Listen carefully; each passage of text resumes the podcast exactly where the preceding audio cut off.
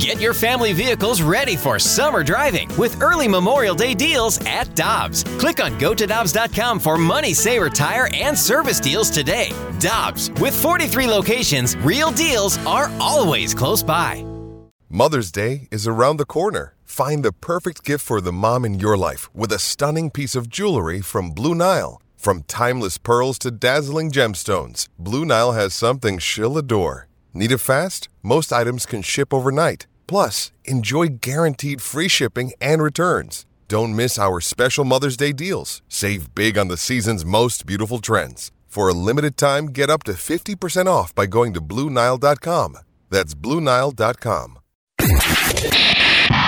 This is the Opening Drive Podcast on 101 ESPN. Presented by Dobbs Tire and Auto Centers. To the opening drive on 101 ESPN. It is 7 o'clock in St. Louis. Your time check brought to you by Clarkson Jewelers, an officially licensed Rolex jeweler. I always give credit to St. Louis because that's where we are, but Yeah. it's 8 o'clock in New York. All our friends in New York, hello. It's what, Yes. uh, 6 o'clock in Denver, 5 o'clock in what, Phoenix. We In love Vegas. our listeners in got- Phoenix, Got a in, in the Valley of the Vegas Sun. that- love them. been So, doing pretty well too. yeah. So And then thanks for tuning in on the Jason app. from Jason Vegas. in Vegas. Jason in Vegas. Yeah, he's going to make the Hall of Fame today. Good for him. so that, that one's already been prearranged, I, I have a feeling. Prearrange. Oh no. Eight thirty. Uh, Brooke, Brooke Grimsley is here wearing her free XFL cap. Carrie Davis is here. Brooke has had a great idea coming into the show. Brooke, why don't you explain to the listeners uh, what your thought process is here in terms of helping Cardinal and Blues front office staffers help sell merch?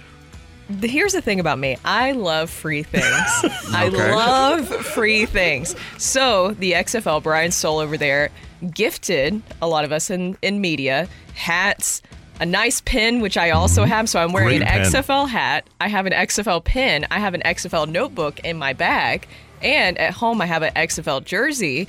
I have a lot of XFL stuff. So my whole thing was, you know, Cardinals, Blues, if you guys are listening, if you give the media some free hats, shirt, a jersey. We do have uh, jersey. City SC kits. We did Okay. get those. Okay. Yeah, we did.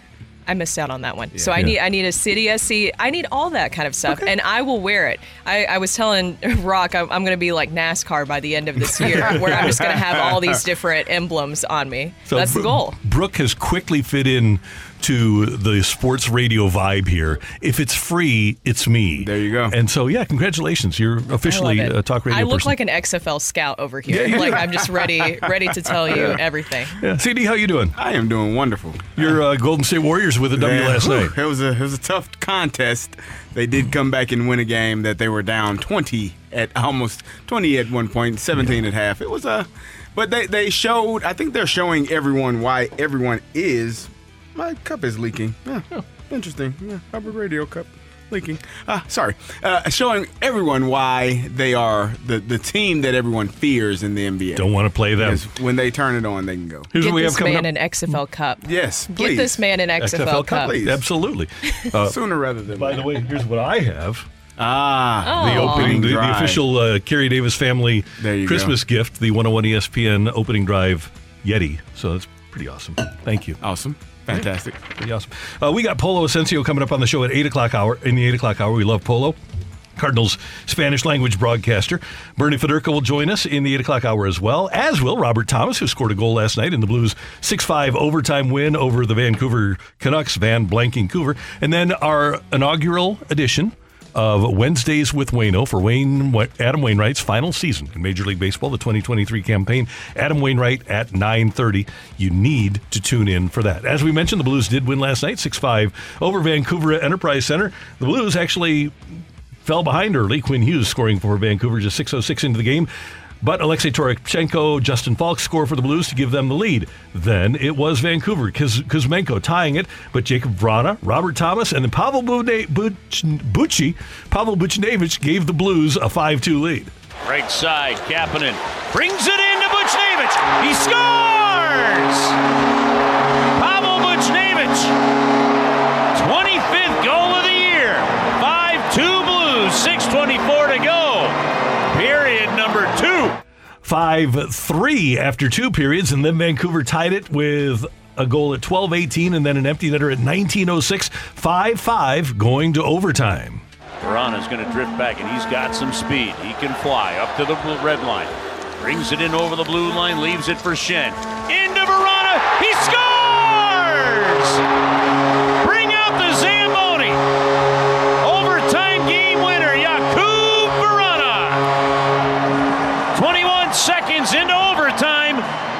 And Blues skate away with a 6 5 win on home ice tonight.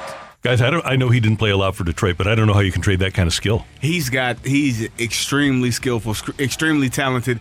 I like that Kerbs went the went, went with the Yakub instead of Yakub, Jacob. yeah. Yakub Vrana. That we we appreciate the, that here on the opening drive. He is a he is a special talent, and as you said, Randy, I. I I think it was because of all of the other things, possibly. You know, you got the uh, the the off the ice issues, Player assistance program, Players, uh, So that possibly is why you move on from a guy like that, even though he is extremely talented. But I mean, if all things are are well in his life, then his hockey life is going to be fantastic. By the way, thank God that they don't have proper names in Wordle because uh, inevitably Vrana would wind up on Wordle and nobody would ever get it. No, he's been he has been doing fantastic, and I think it says a lot too that Craig Berube trusts him in that situation for the Blues in overtime, and it pays off for them as well. I mean, two goals from him last night. Also, you have to give credit to Brayden Schenn in that situation great as well. Yes, he he was fantastic, and even Justin Faulk with three points last night for the Blues with a goal and two helpers. It seemed like it was a great.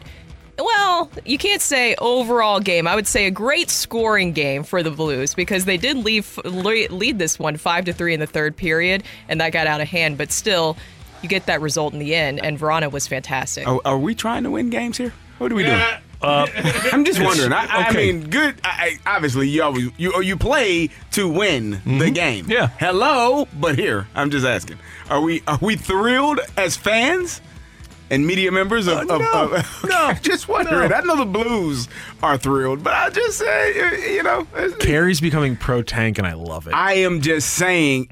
If you're gonna be, eh, we're here. How many games we got left? Eight, I think. Eight to ten. Yeah. Eh. You gonna make the playoffs, Randy? No. Eh. I know. I know. I've been saying it. I'm not saying This is- you. I'm this not is- saying you show up to the rink to lose a game. Yeah. But if you do, This is the curse of Doug Armstrong. When you have such a brilliant talent evaluator, you can try to tank and you still can't because your players are too good. just We're- gotta we're- we're- you, we're trying. you be one or the other. That's, So- uh, that's see, that's all I want. Is it Jakub Vrana feeling like he's fitting in here? Yeah, you know, man, like I try to come here every night, every day, uh, work hard, and trying to help the team as much as I can to win games here. Uh, you know, uh, it's been it's been great, and and you know, uh, you know, just gonna continue doing that. Love it. Love that. And here's Craig Berube on getting all kinds of offense from all over the roster. Yeah, you know, we got offense from a lot of guys tonight, which is good. Um, you know, we um, Torpel scored a nice goal. That that line was good for us. You know, the Bucci, Bucci's line scored, Schenner's line scored, so we got good combinations, and Tomer on the power play scored. And guys, look at the last eight or nine games. Obviously, the 6 5 win last night. They score six against LA. They score six against Anaheim. They score four against Detroit. They It's only a 3 2 shootout loss uh, to Detroit here. Then they had three before that, five. They lose 8 5. They're, they're scoring at least four goals, it seems like, every night, which was the magic number early in the season that we were looking for for them to try to win games when they had a chance. They were just giving up five or six goals, also, which made it tough to win. Uh, if they're playing, if they're, if they decide, I think this team is is as I said earlier, and I said a couple of weeks ago, it's, it's drastically different from what the team was when they first started the season. They got some guys that could put the puck in the net. They got some skillful guys, some younger guys. Vrana is extremely fast on his skates. He, he him and Kyrou, I would like to see them in a race. Those two are are are flying down the ice it's a, it's exciting to watch, and I think it gives you, you know, it, gives, it should give you a lot of hope for what next season could look like if they add a couple of more pieces. There are probably still a couple of more pieces. I don't know if we know what those pieces are uh, from from being a contending team in the playoffs, but they are they are much better. And I think becoming more consistent than they were at the beginning of, than they were than uh, compared to the beginning of the Well, year. Well, and the issue with speed is that you're going to have a lot of turnovers and issues like that as well. They got to improve defensively, and I think that's the thing that we've seen consistently this season is defense has struggled.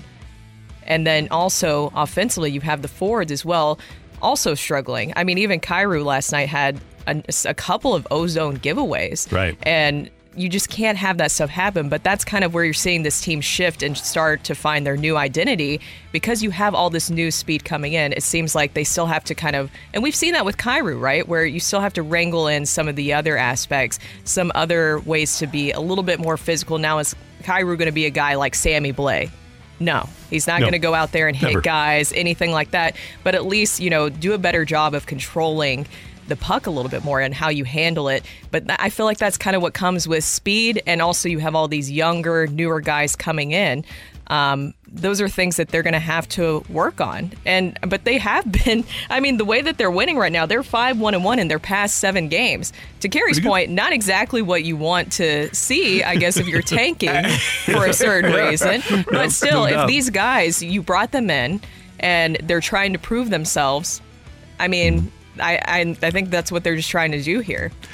Meanwhile, the car, the Blues will play at Chicago tomorrow, tomorrow night, and is or is that a home game? It says up on our board at Blackhawks. It's, that game is here. I thought it was a doubleheader because we have the St. Louis tradition, the St. Louis holiday, the thing that everybody dresses up for. Everybody will be, will be wearing their cardinal red. Guys will be. I'm going to wear my red jeans tomorrow. My traditional Mich- Michelle Smallman Memorial red jeans. I know that uh, women are going to be carrying around their cardinal purses. It is a holiday here in St. Louis. It Something is. that every St. Louisan holds near and dear to their heart. And obviously, it's one day of the year. I mean, sometimes you travel on Christmas to see family. Sometimes Mm-hmm. you'll go out of town to the lake on the 4th of July. It's the one day where every St. Louisan wants to be in town, right? Well, and I, the weather's actually going to be nice It's gonna be fabulous, yeah. I feel like it's typically rainy and cold on opening day. Don't speak too So, uh, Brooke, Brooke, where are you going to be tomorrow at 310? I'm going to be over at Bush Shane because where else would I be tomorrow? We'll be sitting in the stand, CD. I'll be sitting right next to you guys in the stadium. My son is going to show up as well. We're, we're going to make it a, a family You were able to get your son a I- ticket. I, was able to get my son a ticket. I, I mean, uh, we had an extra ticket, right? Yeah, man, Matthew, where are you going to be tomorrow at 310? yeah, where are you going to be? Uh, I'm going to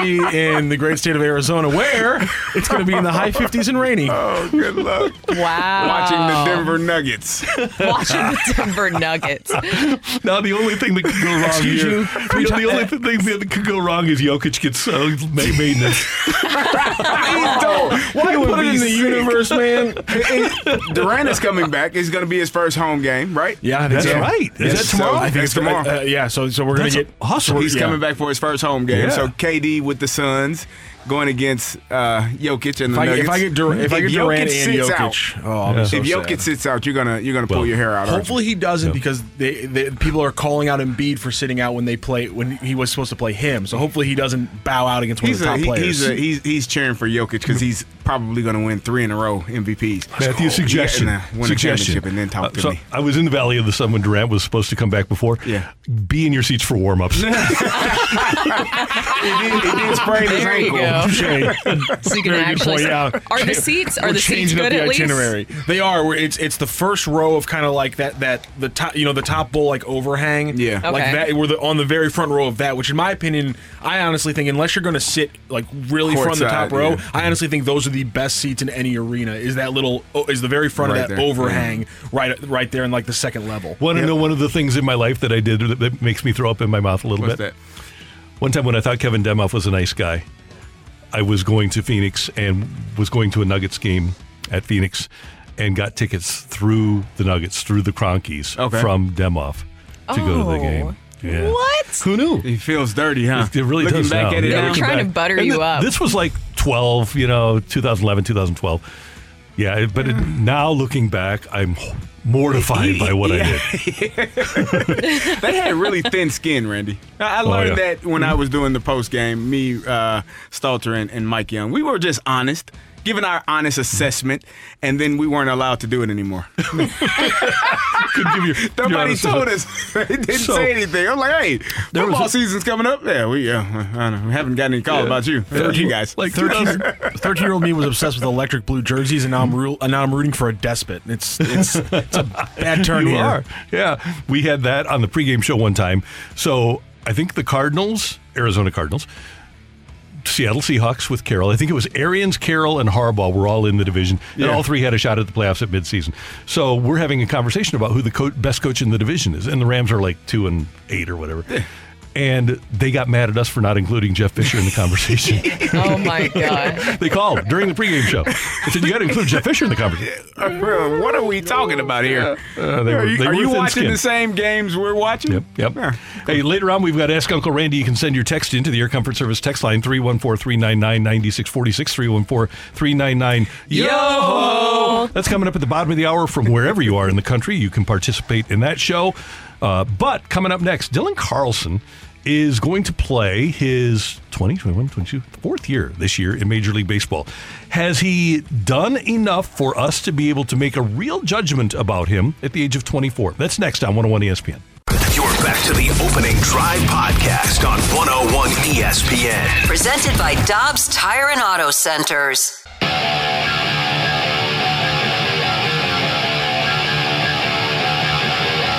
And he said that Tyler O'Neill came to him in the offseason and said, I want to crack at center field as well. So they're going to run him out there. This is a competition, okay? And Dylan Carlson is, is fighting for his, his career in St. Louis. That is Mike Claiborne earlier in spring training here on the opening drive on 101 ESPN. Brooke Grimsley, Kerry Davis, Randy Karraker, and it would be somewhat of a surprise if Dylan Carlson were in the opening day lineup against right-hander Alec Manoah of the Blue Jays tomorrow at 3:10.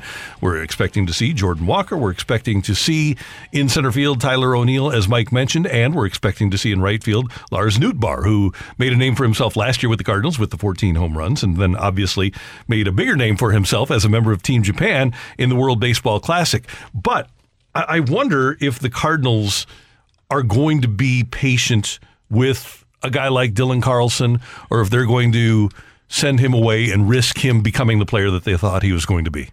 Yeah, I the thing is is last season I don't know if you just kind of consider that more of he had an injury and that's why he didn't do so well. So I had a lot of high expectations for him to bounce back during the spring training and he hasn't been terrible. And even if you look at last season or even just some of his career stats, he's an above average hitter. So it's not like he's bad. It seems like he's just getting lost in this competition. There's nothing that he's doing that's saying I got to put him in over this guy. Now, say that Lars Nootbaar starts to not do well. Maybe that competition heats up a little more. Tyler O'Neill doesn't do well. That competition heats up a lot more. Jordan Walker, though, is, I think, here to stay. So I don't see a competition with him and Jordan Walker.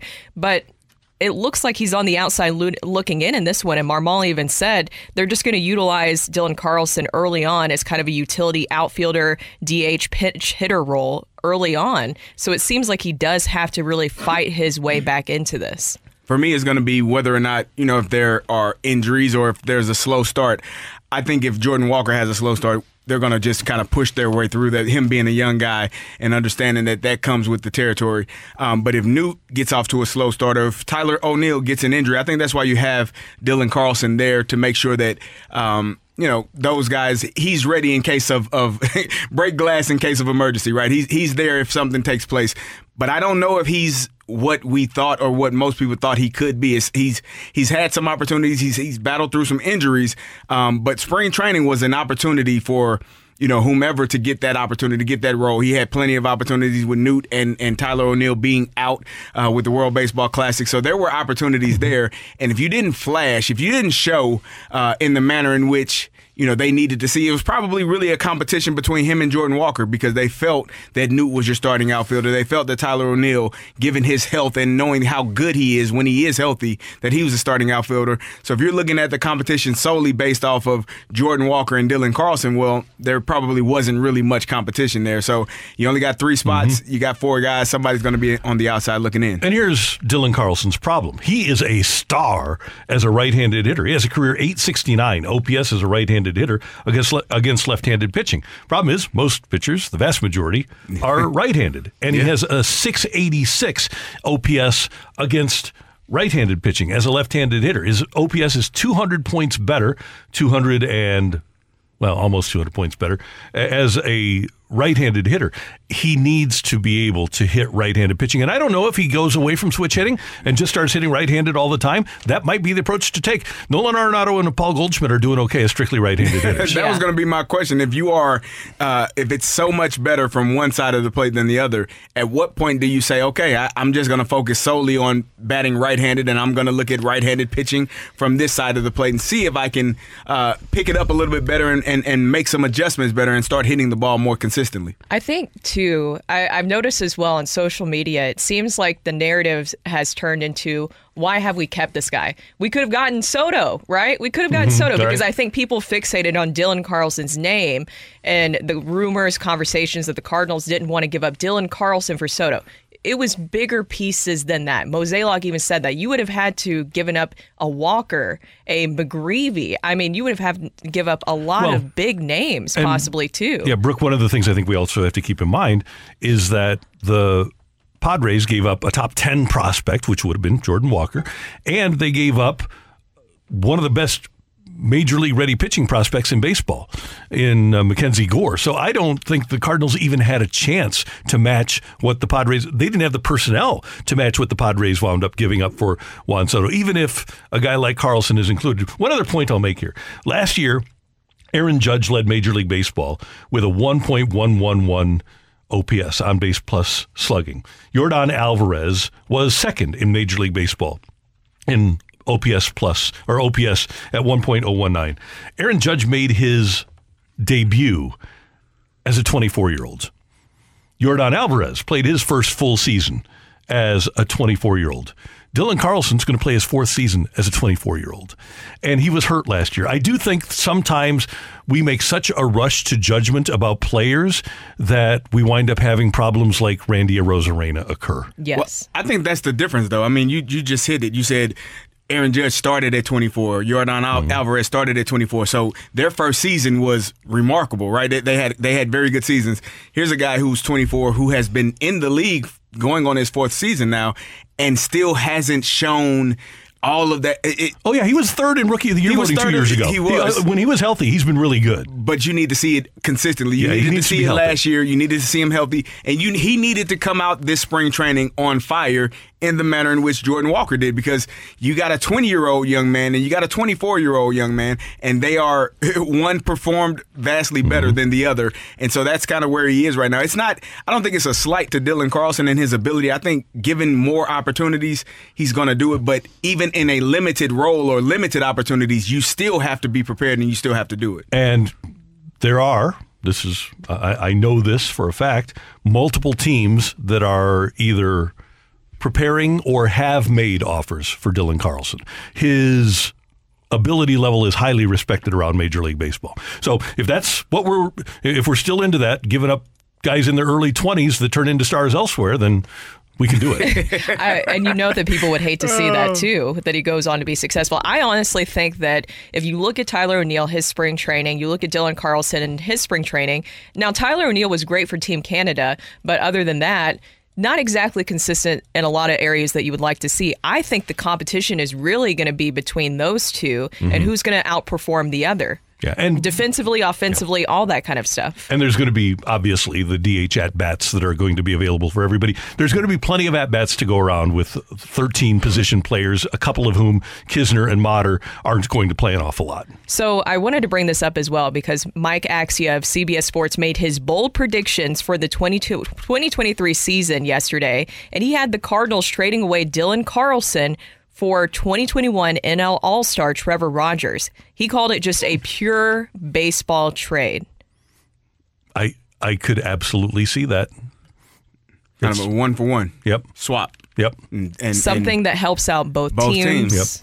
That's one. Dylan gets an opportunity to be an everyday player. Skip loves him. Yeah, and and you get a pitcher, which yeah. you can't have enough pitching. I, I told you after watching that World Baseball Classic, we need more pitching. So, in, in whatever manner we can get it, I think is going to be beneficial for this. Interesting. The Cardinals and the Toronto Blue Jays open up the season tomorrow, 310. And of course, you can see that game on Bally Sports. Coming up here on 101 ESPN, get your text in to the Air Comfort Service text line 314 399 9646 314 399 Yo! It's a springtime edition with the warm weather and opening day of Ask Uncle Randy on 101 ESPN.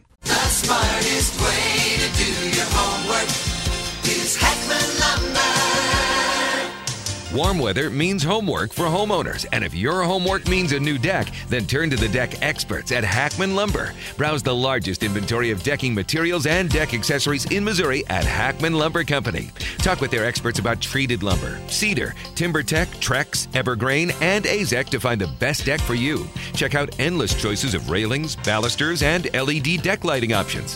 Hackman Lumber Company will not be undersold on in-stock decking materials guaranteed. You can choose to do it yourself with Hackman's expert advice, or they can recommend reputable contractors to do the work for you. Hackman Lumber is an authorized Yeti dealer and also stocks a large assortment of grills. So celebrate summer with a new Big Green Egg, Weber gas or charcoal grill, and all of the accessories from Hackman Lumber. Come visit their showrooms in St. Charles, Pacific, and Troy, Missouri, or online at hackmanstl.com. When you need mealtime inspiration, it's worth shopping Kroger, where you'll find over 30,000 mouthwatering choices that excite your inner foodie. And no matter what tasty choice you make, you'll enjoy our everyday low prices, plus extra ways to save, like digital coupons worth over $600 each week. You can also save up to $1 off per gallon at the pump with fuel points. More savings and more inspiring flavors make shopping Kroger worth it every time. Kroger, fresh for everyone. Fuel restrictions apply. Back to the opening drive podcast on 101 ESPN. Presented by Dobbs Tire and Auto Centers.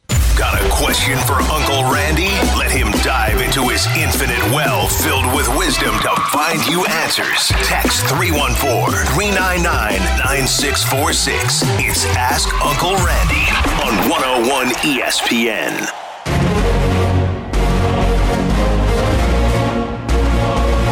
I've been around, you know.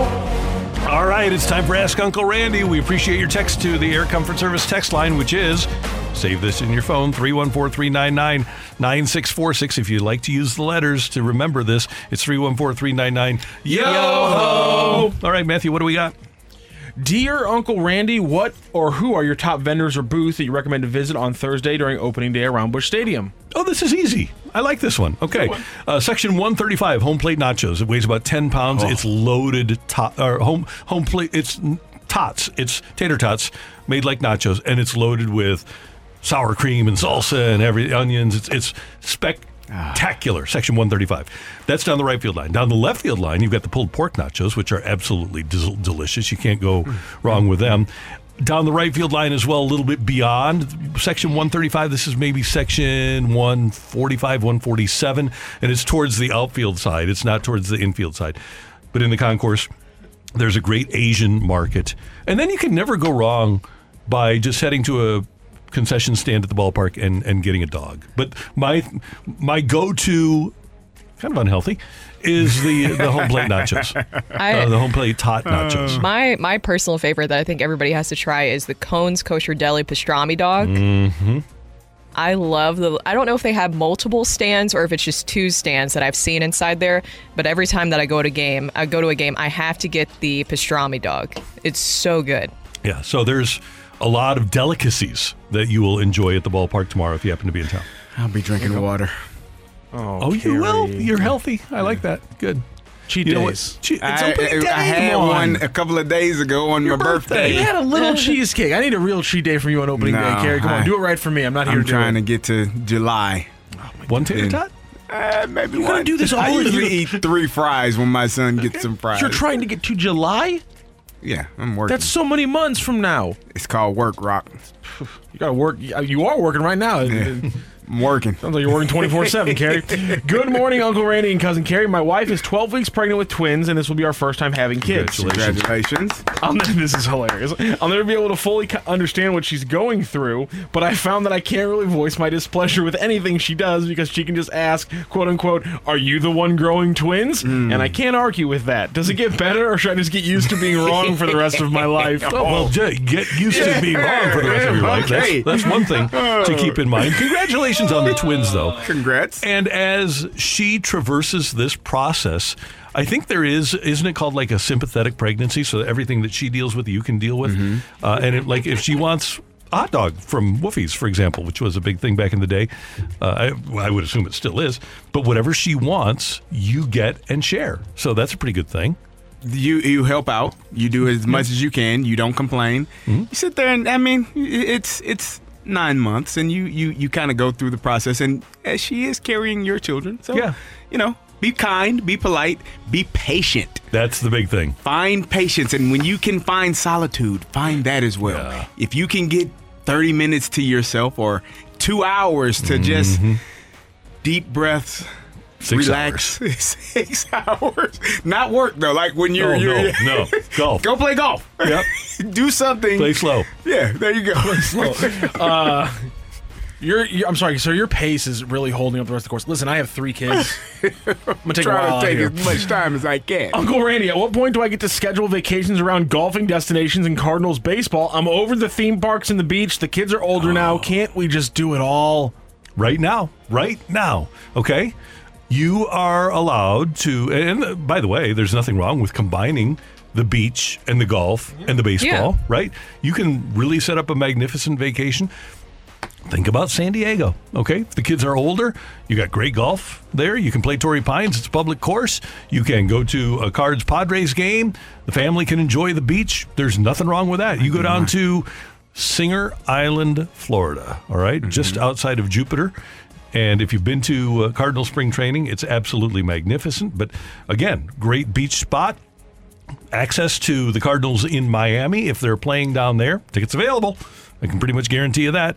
And so, yeah, and, and plenty, Plenty of seats. yeah, plenty of seats available and plenty of good golf around there. And then the other thing is, uh, and Matthew, you're going to do this. I did this, and I, I, I'll do this like for the rest of my life.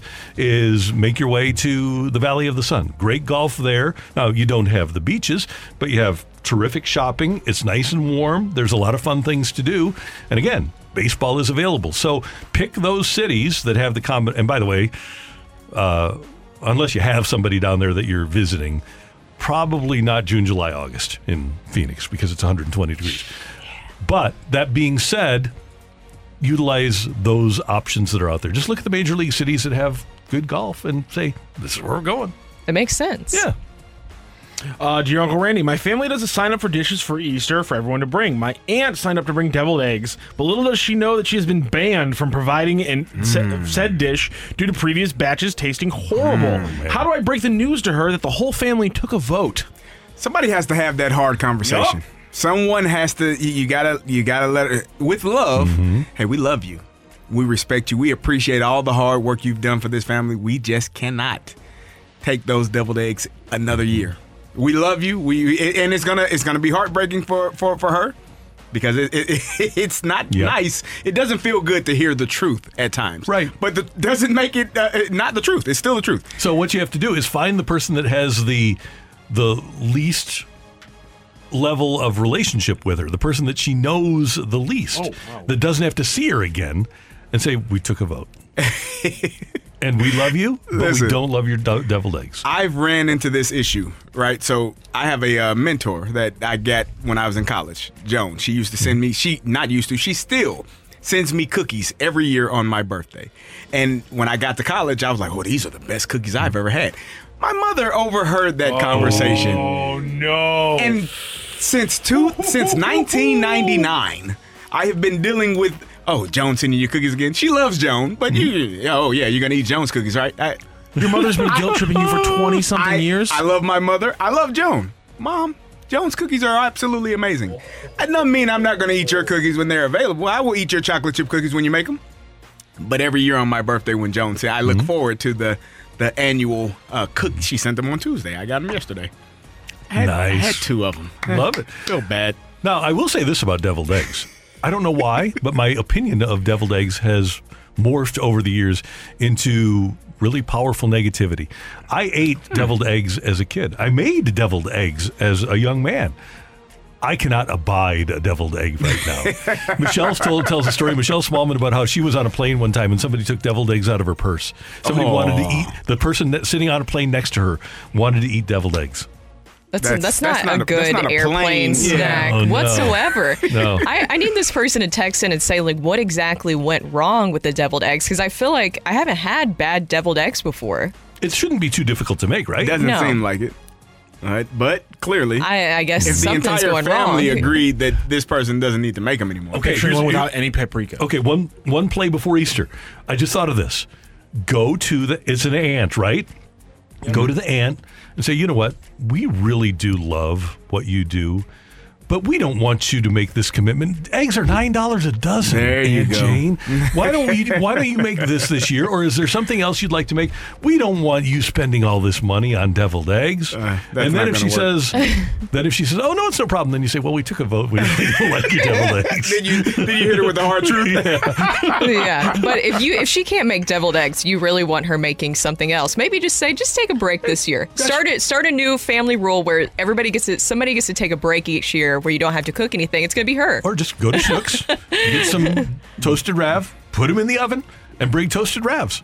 Right? Simple, easy, already made. Can't be bad. Can't mess here- here's the thing about that though. If you're at a function, a family event, and you have food that is brought by everybody, at what point do you look at your deviled eggs and says nobody's eating them? Hmm. That's a good point. Like you, you read the room, Yeah, right? No right. disrespect, Oh. Yeah, Aunt, good thought. Aunt Jane. We've been here five years and no one has touched a deviled egg. Maybe there is one missing because that one family member that didn't know or the her. friend. Yeah, you you're the only one eating them. We love you. You don't realize that no one else is touching them.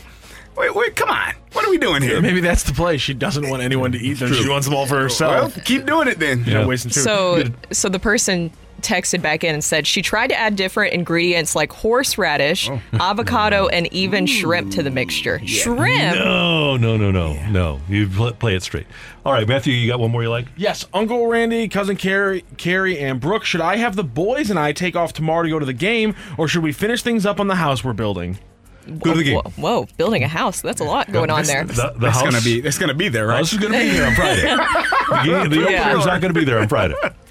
So yeah, Take it off. Take the day it off. Take Yes. it off. I had to I had to clarify take the day off because I know that I realized what I was saying.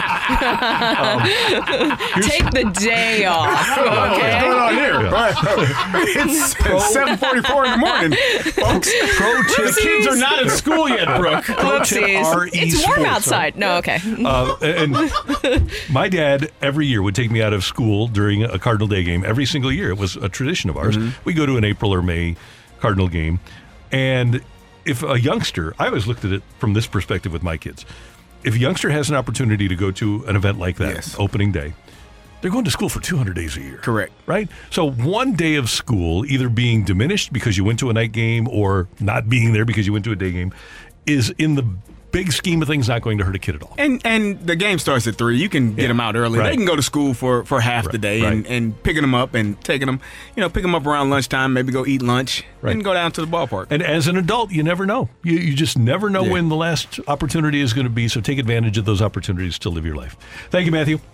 Thank you, Randy. How about that last thing from Uncle Randy? wow, that was pretty heavy. Coming up next, we've got Take It or Leave It. Get your text in to the Air Comfort Service text line 314 399 9646. Tioli next on 101 ESPN.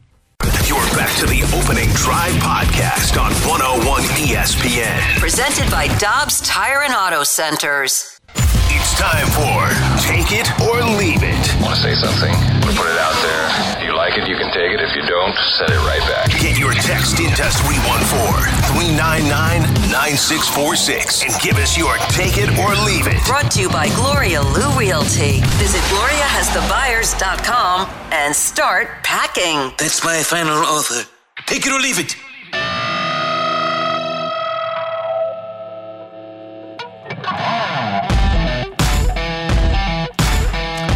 Is time for Tioli here on 101 ESPN. Brooke Grimsley, Carey Davis, Randy Karraker, Matthew Rocchio. Get your text in now to 314 399 9646. Brooke and Carey, last year the Cardinals had two starters make 32 starts each Miles Mikolas and Adam Wainwright. Then you had Dakota Hudson make 26. You had Jose Quintana make 12. You had Jordan Montgomery make 11. Andre Pallante and Steven Matz each make made 10. Take it or leave it, in the 2023 season, the Cardinals have at least two starters that make 30 starts. Oh, Have at least two. Yep, last year they had Mikolas and Waino both made 32. But then the next most was 26, and the next most after that was 12. I'm I'm gonna take it. I think Matz will do it, even though he hasn't. I don't think he's done that in his career yet, but just with this role, and I could see Mikolas doing that. I'm going to leave it, and I, I think I don't think it'll be Matz. I think it'll be Montgomery, and he might fall just short. 28. 28 starts. Okay. Steven Matz, by the way, um, has started 30 games on two occasions in both the tw 2018 2019 with the Mets. Uh, so Randy Brooke, the 2023 class for the NBA um, Hall of Fame was announced, and one Gregg Popovich was in there. Take it or leave it. You thought Pop was already in the Hall of Fame. I will take that. I would take that too. It's shocking that he wasn't, isn't it? Holy cow. Gregg Popovich is that couldn't be the same one. Yeah. Hey, We got uh, Rock's favorite player, Marc Gasol, in the going into this class. I mean, not Marc, Paul Powell. Same thing. Eh, essentially. One of them's got two rings. One of them according doesn't. to according to Rock, if if it weren't for uh, Pau, there would be no Kobe Bryant. And I'm sorry. If it weren't for Pau, he wouldn't. He, Kobe would only have three championships. He would only have three. He's still. He's probably still would have won Well- a fourth one. Pow Pow Pow carried him mean- that fifth one. Yeah. Okay. Imagine that. Pau Gasol carrying Kobe. And I'm glad that uh, Becky Hammon is going in too. Becky Hammon, Dwyane Mm-hmm. Wade, Dirk Nowitzki, Tony Parker. Pretty good class. That's really good. Take it or leave it. Tomorrow, Jordan Walker is going to get a standing ovation. Oh, totally take it. I'll take it. Yeah. 30 seconds at least. At You least. think uh, maybe we should? BFIB. It will be over 30 seconds. How about that? Okay, I'll I'll take the over. We're gonna time it. Yeah. I'll take the over. We're going to be in the stands with a clock, just Yeah, I'll take our it. timer. Yeah. I'll take it. All right, what do we got on the text line there, Matthew? Take it or leave it. Gregg Popovich is actually overrated. Oh, leave that. What Hmm. are you? What the three one four? What are we talking? Who who who said such a thing? So I think what What they're they're going they saying is that he hasn't won since he lost Duncan Parker and Ginobili. I mean, uh, yeah, you got three Hall of Famers. Yeah. You- you- But you- good coaches are products to- of good players. Why, why did Phil win all the time? Exactly. He didn't win with bad players. No. And Popovich, it's really hard, especially in that league, to manage all the egos. Yes. And not only those egos, but I mean, he's managing Eva Longoria and all of that stuff Oh. back in the day, right? It's Yeah. not easy. And he did. And I mean, Ginobili and Parker were Overrated. 33, 35, and Duncan was was out that last year they won. I mean, he was he played solid minutes, but I mean, he wasn't Yeah. he wasn't Duncan anymore. Right. It was pretty impressive what they were able to do. He's great. He's awesome. Uh, take it or leave it. Randy's unjustified comparing Randy A to Carlson. The Carlsons only gave Randy 19 games. Carlson is going on to year four.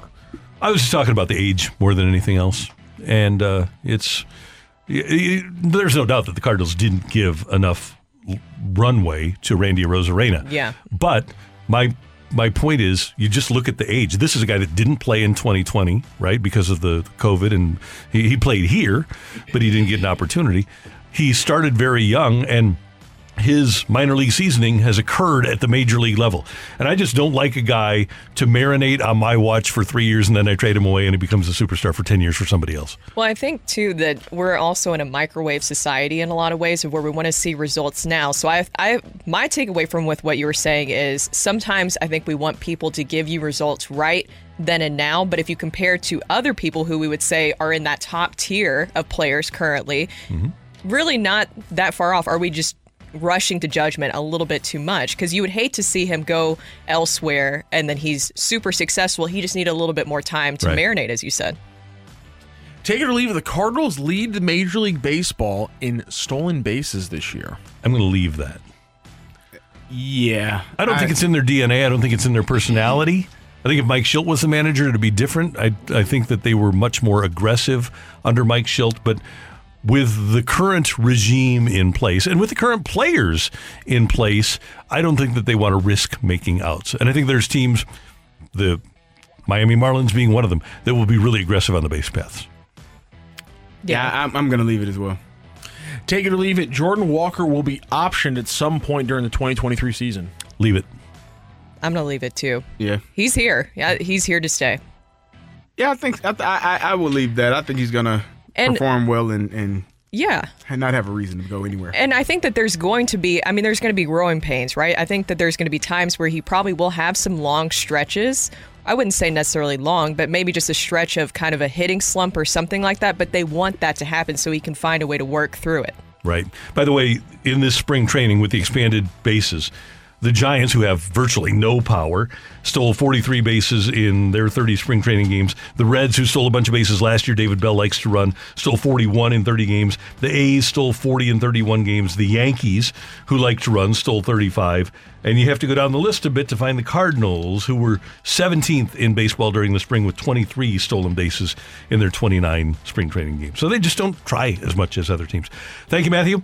Thank you, Randy. Coming up next year on 101 ESPN as the Cardinals get go- going tomorrow, our buddy Polo Ascencio is going to be calling the Spanish language action. And Polo will be in studio with us next on 101 ESPN. With threats to our nation waiting around every corner, adaptability is more important than ever. When conditions change without notice, quick strategic thinking is crucial. And with obstacles consistently impending, determination is essential in overcoming them. It's this willingness, decisiveness, and resilience that sets Marines apart. With our fighting spirit, we don't just fight battles, we win them. Marines are the constant our nation counts on to fight the unknown. And through adaptable problem solving, we do just that. Learn more at marines.com. Another day is here, and you're ready for it. What to wear? Check. Breakfast, lunch, and dinner? Check. Planning for what's next and how to save for it? That's where Bank of America can help. For your financial to dos, Bank of America has experts ready to help get you closer to your goals. Get started at one of our local financial centers or 24-7 in our mobile banking app. Find a location near you at bankofamerica.com slash talk to us. What would you like the power to do? Mobile banking requires downloading the app and is only available for select devices. Message and data rates may apply. Bank of America and a member FDIC. You're back to the opening drive podcast on 101 ESPN. Presented by Dobbs Tire and Auto Centers. A fresh perspective on the day's top stories. It's the opening drive's fresh take. Brought to you by Schnucks Rewards. Reward yourself. Earn 2% back on every purchase with the Schnucks Rewards app.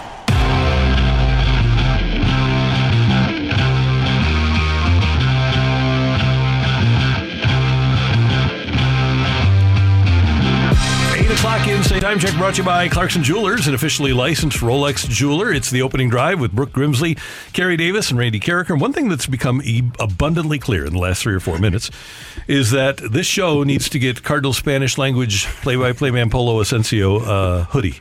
Because he's wearing a, a weirdo hoodie from the Riz Ah, show, yes. not a 101 ESPN hoodie. So we got to take care of you. How you doing? well, uh, let's talk. Let's talk about the hoodie. Um, I would love to grab a hoodie, uh, a one-on-one ESPN hoodie, a, uh Illinois hoodie, or whatever Brooke is wearing. Hey, So- pink. It's but an XFL hat. It's Wednesday. Is that Wednesday. is that an L or an XL that you got going there? my this one? Yes. I think it's two X's. Okay, we, I think we'll work on that. Kind of like a you know like a adult size. We got to swag you out. yeah, swag me out. Swag me out. That's, that's, that's, that's, what- that's what I'm trying to do. I'm trying to be more hip now that I'm on TikTok. There you Oh, go. you're on oh. TikTok. I'm Yeah. a TikTok star. Yeah, my.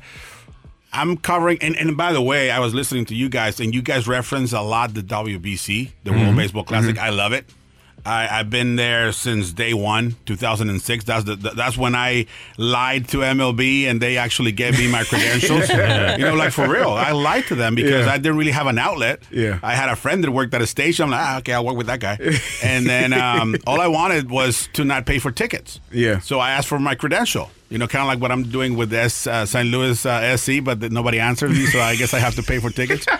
Um, and they answered and they approved my credential, and that's how I got to the first first World Baseball Classic. I didn't get to pay tickets, and luckily during the World Baseball Classic, I got an interview with Fernando Valenzuela, who's getting No. his name his number retired finally by the Dodgers, and that interview with Fernando uh, got me a kind of opened the door for me to start working with the Dodgers. So awesome. thanks to the World Baseball Classic, perhaps um, I'm here. I love it. And, and as you can see, you know, I'm, I'm wearing my Mexico hat. And by the way, we beat. Good run. Uh, Nice oh run yeah, we beat Puerto Rico, as, as you probably know. Mhm. And uh, Somebody wasn't too happy about that. well, you know what? He wasn't happy, but at the end of the day, uh, we hugged. We, we had a couple of adult beverages, and uh, Juan Yadier Molina. He, um, I, I I saw him there. I was spent a lot of time with Yadi during during the World Baseball Classic in Miami when Mexico and, and Puerto Rico played, and we're sitting down at the lobby at the hotel, and we're talking. All these people, right? It was, it was, it was a lot of fun, and, and, and you know, I, I love the guy. And he's like, hey, Polo, so what, what are we going to bet? I'm like, well, not money because you have a lot of money. You don't need my 100 bucks, right? He's like, no, no, no, no. If we beat you, we, being Puerto Rico, beat you, being Mexico, uh, you're, you're going to dye your beard. Oh. Or blonde, like they were doing the blonde thing, right? Yeah. I'm like, sure. And then I'm like, what about you? And he's like, uh, I don't know what you want. I'm like, shave your head. He's like, no, no, no, I cannot do that. I'm like, why not? You know, bald is beautiful, right? Like, let's go. And he's like, no, no, no. I'm like, okay, you know what? I have a, a, a luchador ma- mask, a wrestler mask, a mm. Rey Mysterio, yeah, red, green, and and gold, kind of representing the, Yeah. the Mexican flag colors. When we beat you, you're gonna wear that. He's like, all right. So we did a video and everything, blah blah blah blah. Well, we beat them nice soundly, came, coming back from four runs down. Um, and the very next day, I showed up at his hotel, you know, with a, a six pack of uh, soft drinks, and uh, in the in the bag, he's oh Polo, thank you. Remember the ones that I like, you know, the, the soft drink that he likes. I'm like, yeah, but don't worry, there's something else in the bag for you. he starts laughing. He puts the mask on. I'm like, no, no, no, no, no, no, no. We need to get this on video. So he puts it on and he gives a message to the team, which I later I, I uh, showed uh, uh, members of uh, Team Mexico. And, and that was a lot of fun. That That's was a lot of fun. And if you want to see the videos on TikTok, because I'm on TikTok now, Karen. You gonna check it Are out? you on TikTok? I am not on TikTok. Why not? man, I don't. I don't do a lot of social media. That's I'm kind good. of. I, I I stay to myself. That's I don't. good. I social just- media is, as, as, as, uh, as Bobby Boucher's mom used to say, social media is the devil. Yes, it is. I- I'm looking at it right Get now. you caught in a lot of because you, you put mishaps. it on uh, Instagram too, right? It- Yeah, just so- forwards yeah. Uh-huh. So there's there's Yadi and and uh, there's me and we're having fun, man. And that's what the baseball classic, World Baseball Classic, is about. I got to see a lot of uh, Cardinal players, and and first in Arizona when I was down there, and then in Miami. Uh, uh, Matt Koperniak, one of our uh, top uh, minor leaguers, I saw him. He was with Team uh, Great Britain. And it was a lot of fun, you know, the celebrations, the the Andre Pallante with Italy, you know, Yeah. Team Italy with their coffee maker in the dugout, you know, Team Mexico with their tequila in the dugout. You know? it, was, it was- it was a lot of fun. And at the end, I think the best team won, and, and I'm all for it. You know, is there uh, risk and everything? Of course, there is risk. I mean, me talking to you guys, you know, I'm, I'm risking my career right now. You know, We're on the- coming on this show. yeah, so, so it's it's, but it's a lot of fun, and at the end. Baseball needs to be fun. Yeah. You know, that's why the XFL, I think, does great. Every time they bring it back, Mm-hmm. they bring something new that eventually the NFL adopts. Why? Because it's fun. Right. And What's that's the what we want. What's the secret to your great guacamole? As, as you know, Polo, Fun. I'm not a guac Fun. guy, right? Fun. It's fun. It's It- fun. it- it's fun boys. is the secret awesome. ingredient. Yeah. It is very good. Yeah. I, I mean, I, I won't tell you. I won't tell you, Brooke. Maybe I don't know. But, Why not? Why can't I have the secret guac? uh, I said maybe. I said Oh, okay. maybe. Yeah, You we, know- we got zero. We got nothing we- here. we You know no what this this guy did to me on social media? He messaged me before Mexico played Team Japan, and you said that Mexico was going to beat Team Japan. Well, we did for eight innings. oh yeah, that, He likes then- trolling me. And then, and then, and then uh, I, I hope Giovanni Gallegos not listening right now. But, uh, Gio happened, but no. Again, you know, um, it, it was uh, it just like I can go on and on and on about different things, as you know. But the the WBC, I, I love it, and, and the way I got into Team Mexico this time or Team Mexico this time. It was very special because I know a lot of the guys, right? The mm-hmm. manager I've known for, I don't know, 10, 12 years. And he will like, hey, Paisa, Paisa, Paisa. I was part of media, right? But at the end, I was part of Team Mexico because mm. the manager and some of the players like embraced me in such a way that I was in the clubhouse when I was not supposed to. Like they will tell me, "Hey, come over to the clubhouse. Let's let's talk. Let's let's talk about." I'm like, "No, I'm not supposed to be there. You're with us. Yeah. You're you, you're one of us." So again, I'm all for it, and and, and luckily, ho- hopefully next next season or next time they do it, uh, it goes a little better for Team Mexico. But it's it's only going to get harder because the bigger stars or stars that said no this time, they're going to say yes. Mm-hmm. You know? But I, I bet talking to those guys, none of them regretted doing that, right? Oh, no, no. Not even the hurt ones, even Yeah. the ones that got hurt. Uh, I had a chance to talk to Edwin Edwin Diaz's uh, parents after he got injured, Mm-hmm. and they said, "You know what? My son loved it. He loves baseball. He wanted to do this for Puerto Rico. He doesn't regret it." And I mean, I don't want to sound, you know, kind of a jerk, but if you make twenty five million, you're gonna be at home. You know, hey, I don't regret it either, right? Bad, but but uh, but yeah, um, they don't. They don't regret it. The players don't regret it. The coaches don't regret it. It, it was a, a lot of fun, and and if you guys have a chance in three years to attend, please do so. I would love to San Luis say, hey, let's let's do a round here and see the difference because Phoenix, yeah, there's a lot of Mexican people like myself, and we were there, and a lot of people from all over the world, right? But a lot of Mexican people. Miami, close to Puerto Rico, close to the Dominican, mm-hmm. it was a party every day. Here in San Luis, it's a little different because Yeah. you're far away. It's like in soccer when you bring Mexico to play against the U.S. You don't take them to L.A. anymore on the in the official games. You take them to Charlotte, to Cincinnati, where you know the crowd is going to be a little rough. And I had a chance to talk to Devin Williams, San Mhm. Luis's Yeah, own, yeah. Mm-hmm. and we were talking about the WBC and all this, and he said something that I noticed, but I didn't. I nobody had told me before around the, the uh, Team USA.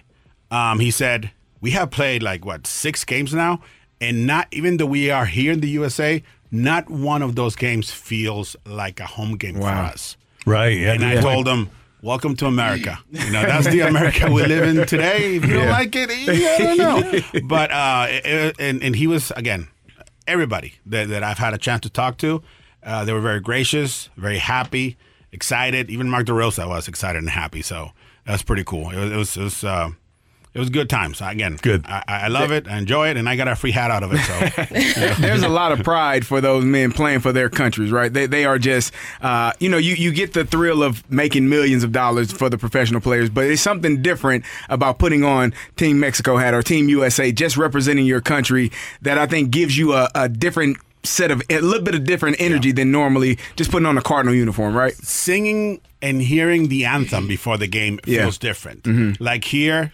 81 times we play it before every single game. We stand up, we we sing, or we just bow our heads for the anthem, right, and, and our flag because we love where we're from. Right. And but th- at that moment or that atmosphere, you could tell. It was a little different, you know. Yeah. Like, like I don't know. Uh, I saw something from Adam Wainwright that I, I, I don't. Maybe I'm not paying attention enough, or I'm so busy doing my notes before he pitches. He was basically kneeling down and praying on Mm. like center field right before his his first uh, start in, in Phoenix, Mm. and I've never seen that. And I talked to Adam about it. He's like, yeah, because this is this was this is a little different. Yeah. And, and if if you guys remember Tom Lasorda, great uh, Hall of Fame manager, when they asked him, "What's your biggest uh, accomplishment as a, as a manager?" He said, "Well, I've been to All Star games. I won a couple World Series. I'm in the Hall of Fame, but the biggest accomplishment was winning the gold medal in the Mm. Olympics. Why? Because it was not for the Dodgers, Right. not for the Phillies, not for the Mets. It was for Team USA. Yeah. And this coming from somebody who f- was more Italian than freaking Gitto's of the, the hill. You know, he was Mr. Italia everywhere he Right. went. But when he was managing for Team USA, he forgot about it. One thing he was always mad about, he didn't get a medal. Like No. managers don't get a medal Yeah. Really? So he was really, Ah. really mad about it. So if if coming from a guy that feels Italy more than anything, telling you that's my biggest accomplishment, Yeah. and you don't see it that way, then I don't know. You know, we, we need to sometimes we need to think what's what's good and what's not. The other thing during the WBC, we had we don't we didn't have any rules. The bases, the the Right. clock, everything was fine. Yeah. So I'm in the press box, and the same guys that two weeks before were complaining about, oh, what is this? This clock is ridiculous. Is-" I heard, and I'm not going to say it because he's a national writer or whatever he is. Um, I heard him say, "Oh my God, can this game be any slower?" I'm like, "Listen here, Bucko. I mean, two weeks ago, I, I saw your tweet. Oh, this game is ridiculous. We're taking baseball out of baseball, and now you're, I'm like, get out of here." But anyway, like, you know, going back to Some people will like it, some Right. people won't. And it all depends where you are. You're gonna say this is great or this is not. I love it. I love being here with you guys, and I, I you you can leave. I can Hey, stay no, here for tomorrow. the next. You and you and Bengie will get it going again tomorrow, right? Yes. On Spanish radio here in St. Louis. Yes, we had a, a good run uh, spring training. We were there for a few days. We did a lot of uh, a few interviews with different players. I mean, we got to talk to uh, Willson Contreras. I don't know if you guys have had a chance to. Guys, as nice as they come. Uh, a lot of cool stories came out of that interview. A lot of cool stories came out of talking to the guys uh, uh, about Willson. So, you know, if you want to listen to them, it's going to be in Spanish. So either Google as we go or, or uh, figure it out because uh, we don't stop. Yeah. And uh, the great Ben Boyd is in charge of Cardinal Or Broadcast. as. I call him, Mr. 305 Pitbull. Oh, yeah.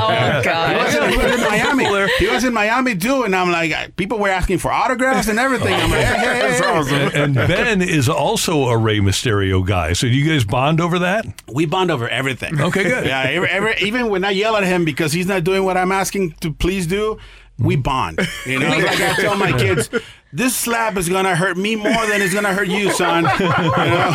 I, I've known Ben since he was as tall as Mini Me. well, He's still got the same head Not long ago, huh? Same haircut too. Yeah, no, no. Hey, I mean, not because he's here. He knows it. I told him before. He's been a great uh, addition to what we do as, with the Cardinals. Because this year we're we're uh, starting the uh, the network, the Spanish network. Oh, great. So we have.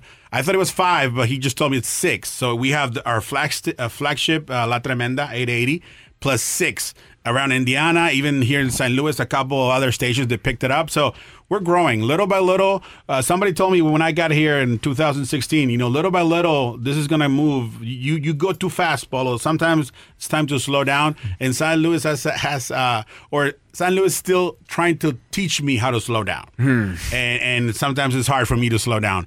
But it's going to be a lot of fun. Like you said, Bengie's coming back. Yes, Bengie's coming back. Oh, is he coming back? Is Yadi gone? I'm like, Yadi's gone. I mean, Bengie still needs a job. So, you know, uh, he's, he's, going to be here. I need a job.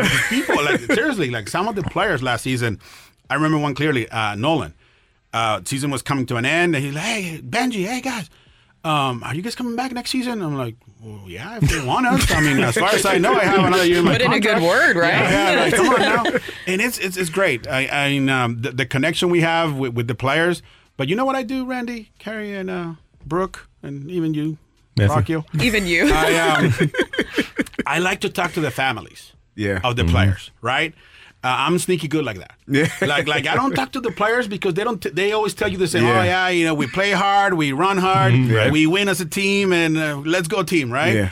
But the family, they tell you all the dirty stuff, the moms and Yeah. everything. So I'm a really, I'm really good friends with Gio's mom, Giovanny Gallego's mom, uh, Nolan Arenado's uh, parents, uh, uh, Tommy Edman, the Nootbaars. Yeah. I mean, I always go talk to them, and and again, I mean, uh, if you don't understand what we're saying, I I feel sorry for you because uh, it's it's good when when baseball lets us talk about uh, different things we do. And it's gonna be fun, man. It's gonna be fun. Opening day tomorrow. I, I hear that there's still some tickets available, and on Saturday. Yep. We Ten have- bucks available for yeah, Saturday there's, and Sunday? Yeah, and on Saturday, Randy, Brooke, and this guy and that guy.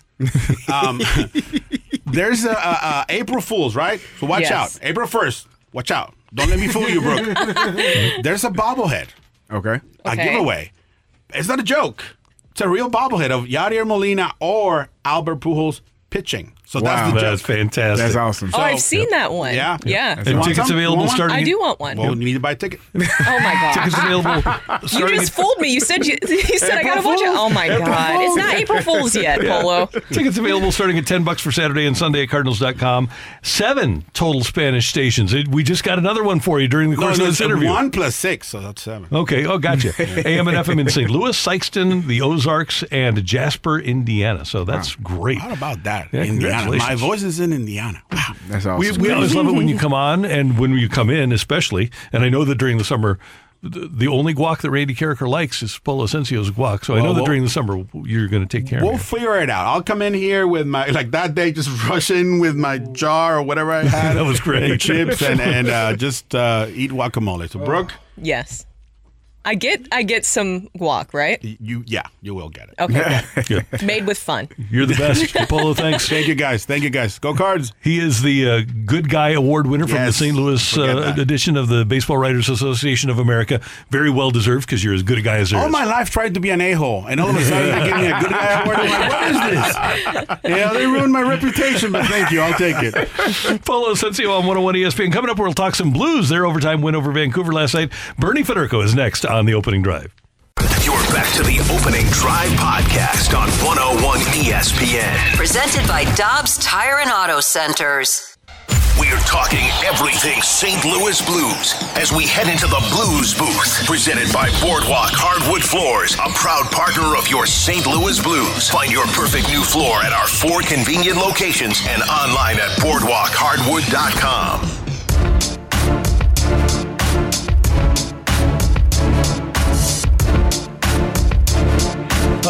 fun win for the Blues last night. Overtime, 6 5 over Vancouver. Probably not very fun for Craig Berube, but for us as fans, it kind of looked at uh, like some of those games that Bernie Federko played in the 80s when you get the 5 2 lead. All of a sudden it's 5 5 and then didn't end in a tie like it did in the 80s. It winds up, winds up going to overtime, and Jakub Vrana scores the winner. The Hall of Famer, Bernie Federko, joins Brooke and Carey and Randy right now on uh, 101 ESPN. Bernard, good to have you with us. How you doing?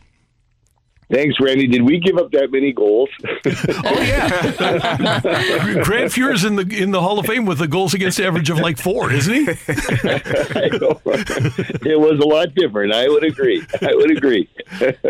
Bernie, uh, as we just talked about there, Jakub Vrana scoring two goals last night, but I thought it was huge that Craig Berube puts him out there for that overtime situation. Obviously, it worked out for the Blues. What do you think that that says about Berube's confidence in Verana and what he's doing right now? All the new acquisitions now, Brooke, have, have really kind of fit in very, very well. I mean, obviously, um, when you look at Vrana, his his stats from the past, uh, when he was in Washington, played very, very well and had had really good numbers. So, I mean, I think it was just a matter of them getting used to the system. They're scoring goals, and I think in this situation right now, I mean, the Blues, you, you want you try to win as many games as you can, and uh, have fun. And I think uh, the fact that uh, these guys are, are getting the opportunity, this is a second chance for them. I mean, hey, Vrana had what already a goal last night. He had seven coming into the game uh, since he's been here. So why not put him in? And, and to have a left hand shot out there like that, um, you know, you've got a, a guy like him with a left hand shot. You've got Kyrou, another explosive scorer with right hand shots. So I think the Blues are getting more and more options because of the acquisitions that they have. Bernie, is uh, this the style of play that Berube has been looking for them to play? Minus letting the uh, Canucks back into the game, but just this style where they're they're shooting the puck, they're scoring, uh, and they're doing things. that seems much better than they were earlier in the season. Offensively, he's probably really, really happy with it. Yeah. uh, defensively, I, I'm not so sure. I, I don't think that any coach wants to give up uh, this many goals. I mean, when you uh, consider the last three games, I mean, the Blues have scored 18 goals, but they've given up 15. So uh, that's way too many goals Mm-hmm. that, that you want to be giving up. And and really, I thought uh, the difference maker too last night was once again was Binnington. Benning, Binnington made a number of really really key saves at, at key times in that game. So uh, I think they're still giving up too many chances, but um, I still like the way they're playing. I mean, the last night's game was a lot of fun to watch. Uh, there was a lot of energy. I mean, there was a lot of energy in the building as well. But uh, the, the guys are having fun right now, and you might as well. I mean, it doesn't look like uh, they're going to make the playoffs. I mean, we keep talking about that. I mean, the chances are slim. Uh, I mean, they're still mathematically not eliminated if if they can somehow win all their games and uh, the teams ahead of them you lose most of their games. There, there's still that chance. But as long as you got a chance, keep playing and keep having fun. How do you get them uh, the offense clicking as well as it is? How do you get them to play better defensively? Really good question. Uh, I think it's just a matter of, uh, of of being more aware defensively. I, I think that uh, for, for the most part, defense is, is just outworking the guy that's across from you in the defensive zone. And uh, I think there's a lot of times that uh, uh, the Blues get running around in their own zone. I think it has to be um, the system is is supposed to be somewhat of a man on man, yet it's kind of a zone defense and um, they're really not playing it to, to the to the best way. I mean, I think that there's too many times. I mean, even though you look at the fourth goal last night, uh, that has to be defended better. I mean, I think everybody uh, has to take it upon themselves to, to win the one on one battles because I mean, the, the goal that we have scored. I mean. Um, Kuzmenko ends up with the puck all by himself in the middle, in the, in the front of the net, and just shoots it in the empty net. I mean, Binnington couldn't even move, couldn't even see it. So uh, it's it's just a matter of outworking um, defensively the offensive team, and I, I think the Blues have got to do that a better job with that. And Bernie, one of the other things that's happened since the departure of Ryan O'Reilly, the Blues have not been great in the faceoff dot. For a team that really counts on puck possession, they haven't gotten the puck off of the the faceoff as much. No, they sure sure haven't, Randy, and, uh, I think that we kind of all knew that. I mean, Ryan was a big part of it. I mean, he's one of the top uh, face-off guys in the league, and I think you're fighting the situation now. I mean, Schenn and, and Robert Thomas have done a pretty decent job with it, but let's not forget Buchnevich has really not played center. Uh, he's had a hard time uh, in the face-off circle, and that's something that he's going to have to continue to work on. And and uh, it's still an experiment to me. Is he going to stay and become a center iceman going forward? if you're going to go back to wing? So I think that's going to be a situation uh, that'll work itself out over the course of the rest of the season into next year. Whether or not Doug Armstrong makes some moves to find some more center iceman or another center iceman that can fit in. So there's a lot of things that are are still up in the air. But uh, when you lose a guy like O'Reilly, I mean, Barbashev took some faceoffs as well. So so did Acciari. So the Blues face-off man are, are, are really a lot of them are not there anymore. So it does take a, a little while. And yeah, and, and I think you even look. Uh, they lost face-offs last night in key areas. I mean, even the, the last minute of play. I mean, they lost the face-off to start the overtime. Um, luckily, Hughes kind of blew a tire and fell down and ended up giving up the puck. Uh, but who knows? Vancouver gets the first chance. Maybe they would have scored. But uh, it's it's very important face-offs to puck possession, as you said. So uh, hopefully they'll continue to get better at that. Nathan Walker actually wasn't pretty bad at that last night as well within the face-off circle. But I, I, wanted to ask you about Jake Neighbors, his fight last night. What did you think about that? And also, it was his 21st birthday, right? Yes, he is. He's a now a legal age in the United States. It's a really good thing right now. Uh, but uh, Jake, I like the way Jake plays. I think we've talked about that all season long. He's old school. I think Brayden Schenn been at best. That, that, that uh, he said, "Here's a kid that comes in the way and plays hockey the old school way. Uh, he's not afraid to drop the gloves. He, he's he's got the edge to him. Uh, he's a really really nice kid, but he he plays hard and."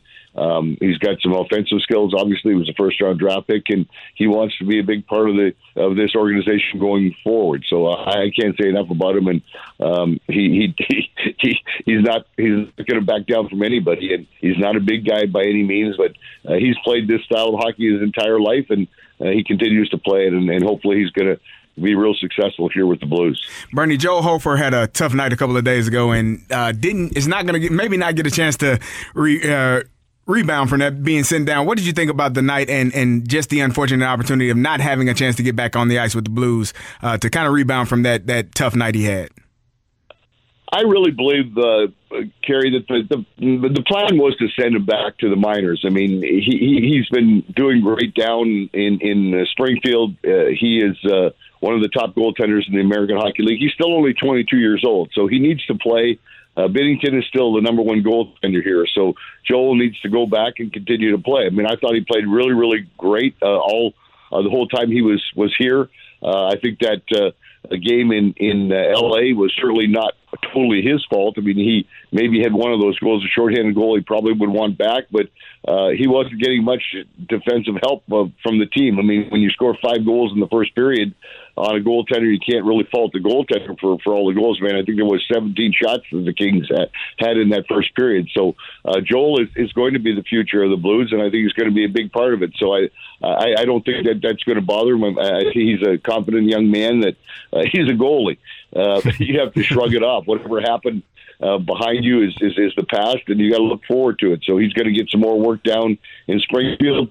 Uh, he played really good during the playoffs last year, and hopefully he'll get that same chance. And hopefully Springfield will be will be very successful in the playoffs, and it gives him more much more experience. That's the Hall of Famer Bernie Federko. Bernie, we always love having you on. Thanks so much for the time. Have a great day.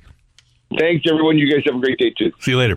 That's yeah. Bernie on 101 ESPN. Coming up, we've got a shot at a Hall of Famer in the fight. Carey's fired up about this. Oh, I'm always fired up about this. This is best time of the day for me. Coming your way next time, 101 ESPN. You're back to the opening drive podcast on 101 ESPN. Presented by Dobbs Tire and Auto Centers. Welcome to the fight. In the red corner, average Joe Listener. And in the blue corner, the undisputed king of morning.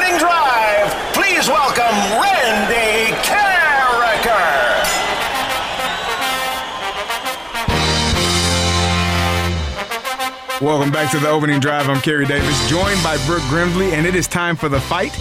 And our fighter for the third day in a row, Jason, calling in from Vegas. It is uh, 6:36 there. How you doing this morning? Man, I'm doing all right. Are you are, are you ready to take on Megamind and go? I think you're the, our first uh, contestant to have an, an opportunity for the Hall of Fame this year. Is that correct, Rob? Uh, I think we had one in mid-January. It was like the first time Randy Really? lost in like three months, and the guy ripped off two in a row. Okay, well, so I think this this is the second time this year, but only like the sixth or seventh time in the last year and a half or so. Okay, well, we do have a prediction from one of our Texans in the 314. Randy pulls an Antonio Brown and retires during the third question. Jason, if you can pull that off, it will be an amazing feat, and I will be laughing for the rest of the day. So I'm hoping for that right now. Man, you're just poking the bear. I'll tell you what. I enjoy it. Yeah, he does that. He he enjoys doing that like a It's my jerk. favorite part, man. All right, Jason, here we go. Fresh off last night's 6 5 overtime win over Vancouver, the Blues will visit the Blackhawks tomorrow. Since 2008, four teams have won multiple Stanley Cups Chicago, Pittsburgh, Tampa, and what other club? The Boston Bruins, the LA Kings, or the Washington Washington Capitals? Go the Bruins. Only two players aged 40 or older have won a Cy Young Award. Gaylord Perry was the first to do it. Which NL pitcher took home the award after his age 41 season?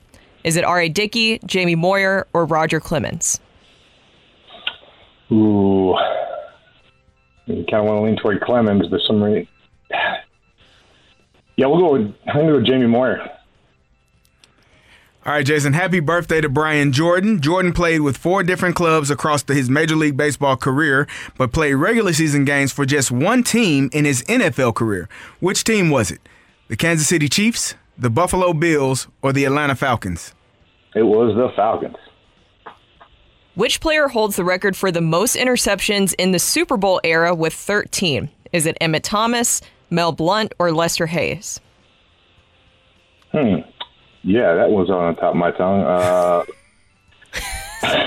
You said you said you didn't like hockey questions, right? I don't need yeah, he really just kind of shotgunned everything there. Let's go. I get Mel Blount. All right, you see Mel Blount was your answer on the last one? Yep. Yeah. All right, we'll double check the scores and we'll bring in Randy Karraker. Jason, how you feeling? This this opportunity to be a Hall of Famer in uh, the history of of well, I mean, first history of the opening drive. How are you feeling about that? I, I'm pretty psyched about it. Uh, I can't say that I'm terribly confident, but I'm pretty excited about it. well, uh, a little confidence is good. Randy, how are you doing? How are you doing, sir? I'm just doing great, you know. Just doing great. So Just I, doing I, I wanted to give you a prediction from one of our texters, which I thought was fantastic. Uh, Randy pulls an Antonio Brown and retires during the third question. Which would which would require you taking your shirt Yes, off, it would. pumping your arms in the fist, and saying "I'm out of here." Is it possible? I thought about it. well, we'll see how the questions go. I don't think we have any. I don't think we have any issues this time. Say hello to Jason again. Jason, welcome back. How you doing? Hey, Randy, how you doing? I'm doing all right. How about yourself? I'm doing great. How's everything in Vegas? A little windy this morning, but it's all right. Good. I'm glad you're tuned in. Glad you're listening. Glad you're playing. Thank you very much. All right, Randy. Here we go. Okay. Fresh off last night's six to five overtime win over Vancouver, the Blues will visit the Blackhawks tomorrow night. Since 2008, four teams have won multiple Stanley Cups: Chicago, Pittsburgh, Tampa, and what other club? Since what year? 2008. 2008.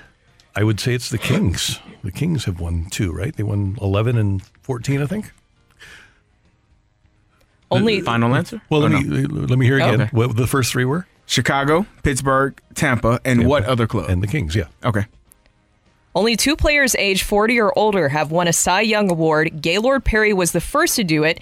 Which NL pitcher took home the award after his age 41 season?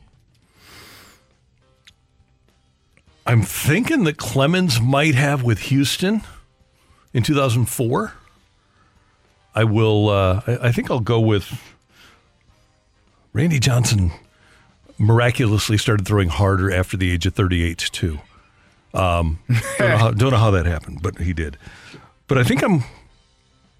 I'm going to go with the Rocket with Houston. The Rocket? Yep. All right. Happy birthday to Brian Jordan. Jordan played his played with four different clubs across his Major League Baseball career, but played regular season games for just one team in his NFL career. Which team was it? He was an Atlanta Falcon. Good player. Very good player. Friend. Who did he run over at home plate? Uh, that was that was Ray. That was ran over Ray Darren Lankford. Daulton. Oh yeah, Ray ran him over. Smoked, smoked him. Yeah, late. Yeah. Darren Daulton, R.I.p. Yeah. Smoked him. Yeah, he he bit the dust subsequently, Oh, yeah, but buddy. uh, you, yeah. and it wasn't because of Ray running him over. Could have been. All right. Final one. Which player holds the record for the most interceptions in the Super Bowl era with 13? this is in a season, I would assume. Most interceptions in a season with 13. And I believe, if I'm not mistaken, that this is former Raider who used the stickum, Lester Hayes. I'm going to go with Lester Hayes as the guy that holds that record. All righty, Randy.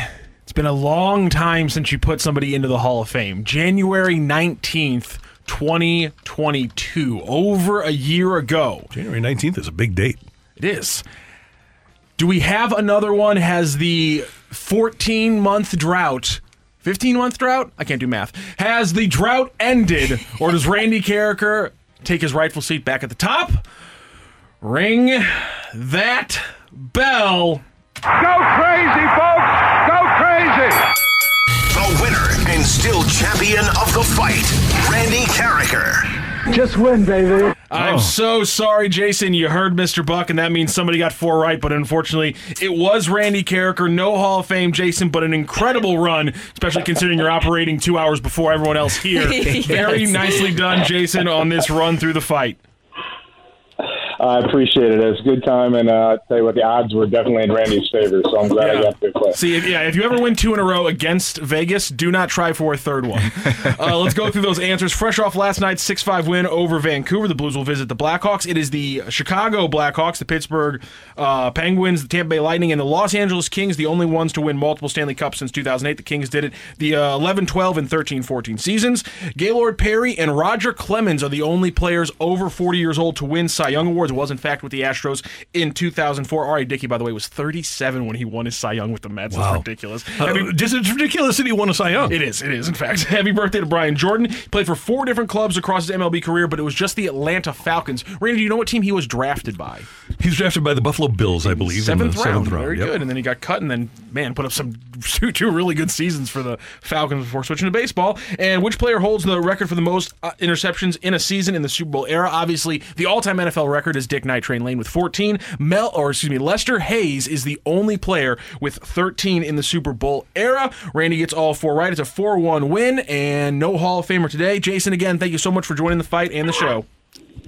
Absolutely, my pleasure, and uh, I'm glad we get to keep Randy around fighting for a while. You and me both. Good job, Jason. Can I give you my quick Lester Hayes story? Yeah, sure. So he came and talked to us when we were in college at uh, at Illinois. Came and talked to, to the entire team. Told us, you know, there is going to be, you know, statistically, only one of you. It's hundred guys in this room. Only one of you are going to make it to the NFL. And Randy, I looked around the room and I said, I don't know what the hell the rest of y'all are going to do. Good for you. Good for you. we eventually had like 12, 13 guys on that team go to the NFL. Wow. But I, and the crazy thing, I think I had about three or four other guys looking at us like, I don't know what the hell mm-hmm. y'all are going to do. We all kind of had that same mentality. It was hilarious. That reminds me of Larry Bird of the first three point competition, right? he, he goes, comes into the locker room, he's kneeling down, puts his shoe on, he's tying his shoe, looks up and says, So, which of y'all is taking home the second place check?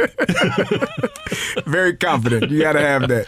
Coming up next on 101 ESPN, the rules changes in Major League Baseball are going to be notable tomorrow. We are going to talk to Bob Costas tomorrow on the show. We already re- recorded the interview, and he has some interesting uh, takes on the rules changes. That's next on 101 ESPN.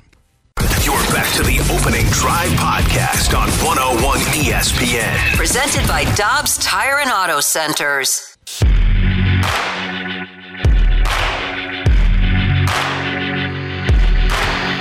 And the idea that this is newfangled, no, this is back to the future. This, this is baseball as it was in the 80s and 90s. And I don't know if you guys are aware of this. One of the things baseball did in its due diligence, we know that they set it in motion for a couple of years in the minor leagues, and they had all kinds of test cases. But they also superimposed the clock over memorable games from the 80s and 90s. And almost always, whether it was 20 seconds with a man on base or 15 seconds with the bases empty, almost always, with no imperative to do it, the pitchers and the hitters beat the clock. Sometimes two pitches within that framework. That is the Hall of Famer Bob Costas. He'll join us tomorrow on our opening day edition of the opening drive here on 101 ESPN. And I thought that was really an interesting anecdote that here we are. People are worried about pitch clocks and worried about pitchers being slowed down. When this game was at its peak in the 60s and 70s and 80s, when it was as exciting as it could possibly be, they didn't need a pitch clock because pitchers worked well. And mm-hmm. they went and they put a pitch clock on all of the, not all of, but many of the big moments in history. And there was not even in the, and Bob will talk about this on the show tomorrow, even in the Kirk Gibson home run with a runner at second base, a stolen base. Mike Davis winds up at second base. And the highest tension moment you could have with Dennis Eckersley pitching to Kirk Gibson, and they didn't need a pitch clock then. And as one example, I said, what about Kirk Gibson's at bat in the World Series in 1988 off Dennis Eckersley, the pinch hit home run that turned the whole World Series around, one of the most theatrical moments in baseball history. And Tom agreed, but then he went back and put a stopwatch on the at bat. And believe it or not, in a World Series game with the tying run on base and two outs in the bottom of the ninth, there wasn't one instance where the, there would have been a clock violation. Under these rules, you're allowed the batter's allowed to call one timeout, and Gibson did ask for timeout just before the three-two pitch. And of course, the clock resets after a foul ball, and he hit a little trickler up the first baseline, and he had to limp back into the batter's box. But even checking the runner first, and Mike Davis stole second during the at bat, never once did it take more than 20 seconds once the clock had started for Eckersley to deliver to Gibson. So Bob is, as you two know, Brooke and Carey, he is an old school baseball fan, but he's also willing to evolve. And I can't imagine why anybody would not be on board with the pitch clock. Yeah, it's uh I mean, Polo was just in here talking about it a couple of minutes ago, just saying a writer two or three weeks ago was saying, Oh, this is gonna ruin baseball. It's not baseball. And now at the World Baseball Class, you're like, this is taking too long. You adapt, you adjust to the rules and the things that are taking place. And at the end of the day, I think it's a better experience for fans if it's not drawn out, if it's not stepping out of the batter's box four or five times each at bat, and you got guys really um, getting to it and, and making the action happening faster, happening faster. It's, it's more fun to watch, and I think it's going to be more exciting. You got the rules where you can only throw over a couple of times. Now you're going to have more stolen base attempts, and how how important is that come October when you got a guy that can roll on first base, and now you're concerned about whether or not he's going to steal. It just makes the game more exciting. It, it's going to lead to more runs, and it's going to be uh, it's just going to be more fun for the consumer to pay attention to and watch. I have to admit, I kind of was one of those people where I'm like, don't do anything. What's the point? If people don't want to sit there and watch a game, then they need to work on their attention spans. that that was kind of my approach. I was Uh-huh. kind of like the old lady, old lady, grumpy old person approach of Get that. off Of just like, lawn. don't change, don't you change anything. Kids these days, they don't get it. Just sit around. Don't look at your iPads. Um, I, I was kind of that way of thinking because I'm like, I, I like it. I appreciate watching the game. I know there's a lot of other people out there like that as well too. But with the way that things have gone, it does make it better. And is it a huge difference? I think they said during spring training that the average game is now around like two hours and 36 minutes Right. as opposed to just a little bit over three hours it was before these rule changes. So it's not like it's a dramatic difference there. But I think Mike Claiborne put it best when we had him on the other day of it's more exciting. You feel like you can't blink you know, or you might miss mm-hmm. something. Now, what will that do to concessions? Because it makes you feel like you can't go and, you know, to the bathroom or even go get you a nice hot dog or something like that. You have to get it done before the game or after. But still, I, I'm now enjoying the pace of play, and I think it only benefits the game. And here's one other thing that I can I didn't concern myself with, but I thought would happen, and it will happen with many pitchers, but it won't happen with all. The other day, Jordan Hicks was in a game. By the way, he threw the hardest pitch in a major league game at 104.6 miles an hour since 2018, when he threw 105 miles an hour. So here we, we've gone. Jordan Hicks threw 105 in 2018. 2019 underwent Tommy John, came back, basically missed a couple of years, and now he's the only guy since 2018 to throw that hard again. Yeah. So he's unbelievable. But he threw he hit 102 plus 10 different times in his outing. So it's the, pitch clock isn't affecting him at least in terms of velocity either, which I thought it would. So maybe those strikeout numbers that we thought would diminish won't diminish as much. Yeah, and it's it's uh, we, you you talked about it. You thought it would be harder for a pitcher with less time to kind of recover to throw that hard again, and and clearly these guys are professional athletes. They're going to figure it out. They're going to figure out how to to do the best that they can with the rules the way that they are being implemented, and it's going to be fun for us. I, I I think the shift, banning the shift, is probably one of my biggest.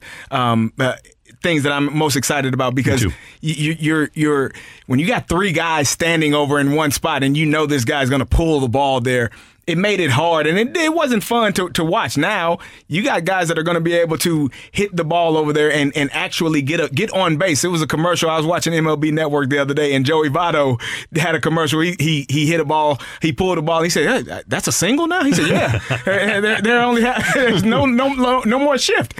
He's like, "Wow." What else are they going to do? And then it just went into the new, three new rules that they're going to have. But it's it's going to be more fun, you know, for guys. It's going to be more hits. It's going to be more explosive plays in baseball, which is what baseball needs for people to be engaged. And, and, you know that's the thing is you do have to adjust things a little bit. It seems like it's not hurting the players in any way. It's going to benefit the game, and you do have to adjust things for that newer audience coming in, engaging that younger audience.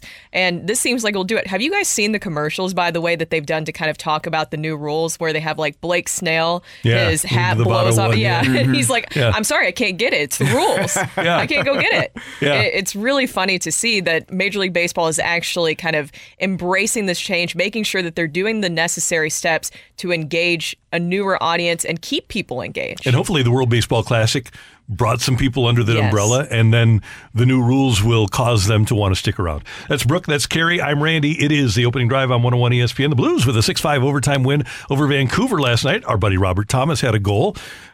Lo and behold, he's on the show the morning after. it's just called the opening drive bump, and it's next on 101 ESPN. Back to the opening drive podcast on 101 ESPN. Presented by Dobbs Tire and Auto Centers. Thomas score!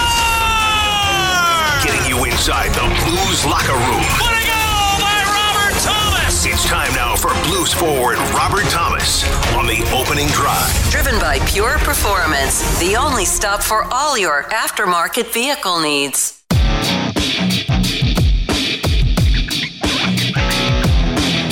Thomas in. Shoot, score! 45 power play goals on the year for the Blues. Thomas is on the board. His 17th goal of the year. And the power play goal makes it 4 2 Blues. 7.52 to play here in the second period. That Robert Thomas goal, part of the Blues 6 5 overtime win over Vancouver last night at Enterprise Center. And uh, joining us now is the Blues forward, Robert Thomas. Always good to have Robert with us on 101 ESPN. Actually, we lost Robert, so we'll try to get him back and uh, see if we can reconvene with Robert Thomas. I hope, you, I hope you had a chance to hear his goal, at least. I, I mean, at least we would hope he heard that. I mean, that's uh, that's pretty cool. You score a goal and get it played on the air the next Yeah. day. He did have he did have a late night last night too. from the game. Yes. Oh, from the I the thought you meant after the game. no, for the game. So- for the game, he had a late night. little little pilot error there, and now we do get Robert Thomas. Did you get a chance to hear at least part of your goal that you scored last night? I did not. So Can we play it again? Can we play it for Robert? We're gonna we're gonna make you listen to it again. Yeah, because we we got a chance to hear it. We were enthralled. So here it is for you again. Thomas in. Shoot, score! 45 power play goals on the year for the Blues. Thomas is on the board.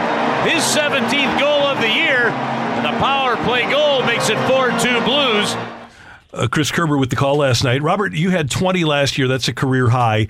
Are you much for an individual goal like hitting your career high in goals again this year? Uh, no, not really too much. Um, yeah, I'd probably like to shoot a little more and maybe get close to it, but um, at the end of the day, uh, I'm not too not too big on personal stats. Robert, you all have been playing well at times, and obviously earlier in the season struggled. Do you uh, look back at, at the season and just wonder, or maybe get a little bit frustrated with some of the games you let slip away, knowing you're not technically out of the playoff hunt, and if you all were were you know had done some things differently earlier on, you might have have an opportunity to make it. Yeah, yeah, definitely frustrating. Uh, I mean, the first half didn't go the way anyone wanted to, and even just after, um, you know, the break. Um, but you know, you can't can't do anything to change it, and uh, we're definitely in a different spot than than we were um, throughout the the first half of the season. And um, I think you got to be happy with the way we're playing, the culture we're building, and just just the way we're we're building it towards. Maybe it's not this year, but you know, the next next couple of years. That's what I was going to ask. How much confidence do you have watching, you know, the newcomers, Vrana and, and Kapanen and playing well? You get Blais back. How much confidence does that give you all for the rest of this season going into next season? Yeah, definitely a lot of confidence. I think uh, a lot of people are stepping up in different ways, and um, you know, we still got some things to clean up in our game defensively, but. Uh, I think we're scoring more goals, and, and that's a good start for sure. Robert, what do you see from a guy like Vrana? Yeah, he's got great speed and, and he knows how to score. Um, just a natural goal scorer, and um, you know those are things that you, you can't really teach. You, you just he's just a goal scorer, and um, they they just able to find find ways to get it in the net. What did you think about Jake Neighbors' fight last night? And also, it was his 21st birthday, so I saw that Andy Strickland had a beer ready to go for him after the game. uh, yeah, I mean, he, he was a tough customer he went up against, and held his own and got a couple good shots in. So uh, definitely brought brought a lot of excitement to the bench, and um, good for him to step up. What have you seen from him so far? Because we've seen him on a line with you and Kyrou. Yeah, he does. He does a lot of good things. Uh, I think you know defensively uh, on the forecheck, he's physical. He plays plays a smart game, and, and he can make a lot of plays as well. So uh, I think he's been doing awesome, and uh, I'm excited for his future here. Robert, I asked you earlier this year if you had uh, raced Kyrou, and you told me no. But you just spoke about Vrana and his speed. Have those two raced, and who's who you putting your money on? they have not raced yet. Um, I don't know. I don't know to be honest. Um, ah, yeah. I think I think Kyrou. I think I'm going to go with Kyrou. Okay. Yeah. Robert Thomas with us on 101 ESPN. And Robert, as you know, tomorrow you guys will be in Chicago for the Cardinals home opener. But I, I just want to set some parameters here. So let's just assume you guys had a bye week or something while the Cardinals were opening up. So you at the Robert Thomas household were throwing a party for five or six of the guys that are coming over.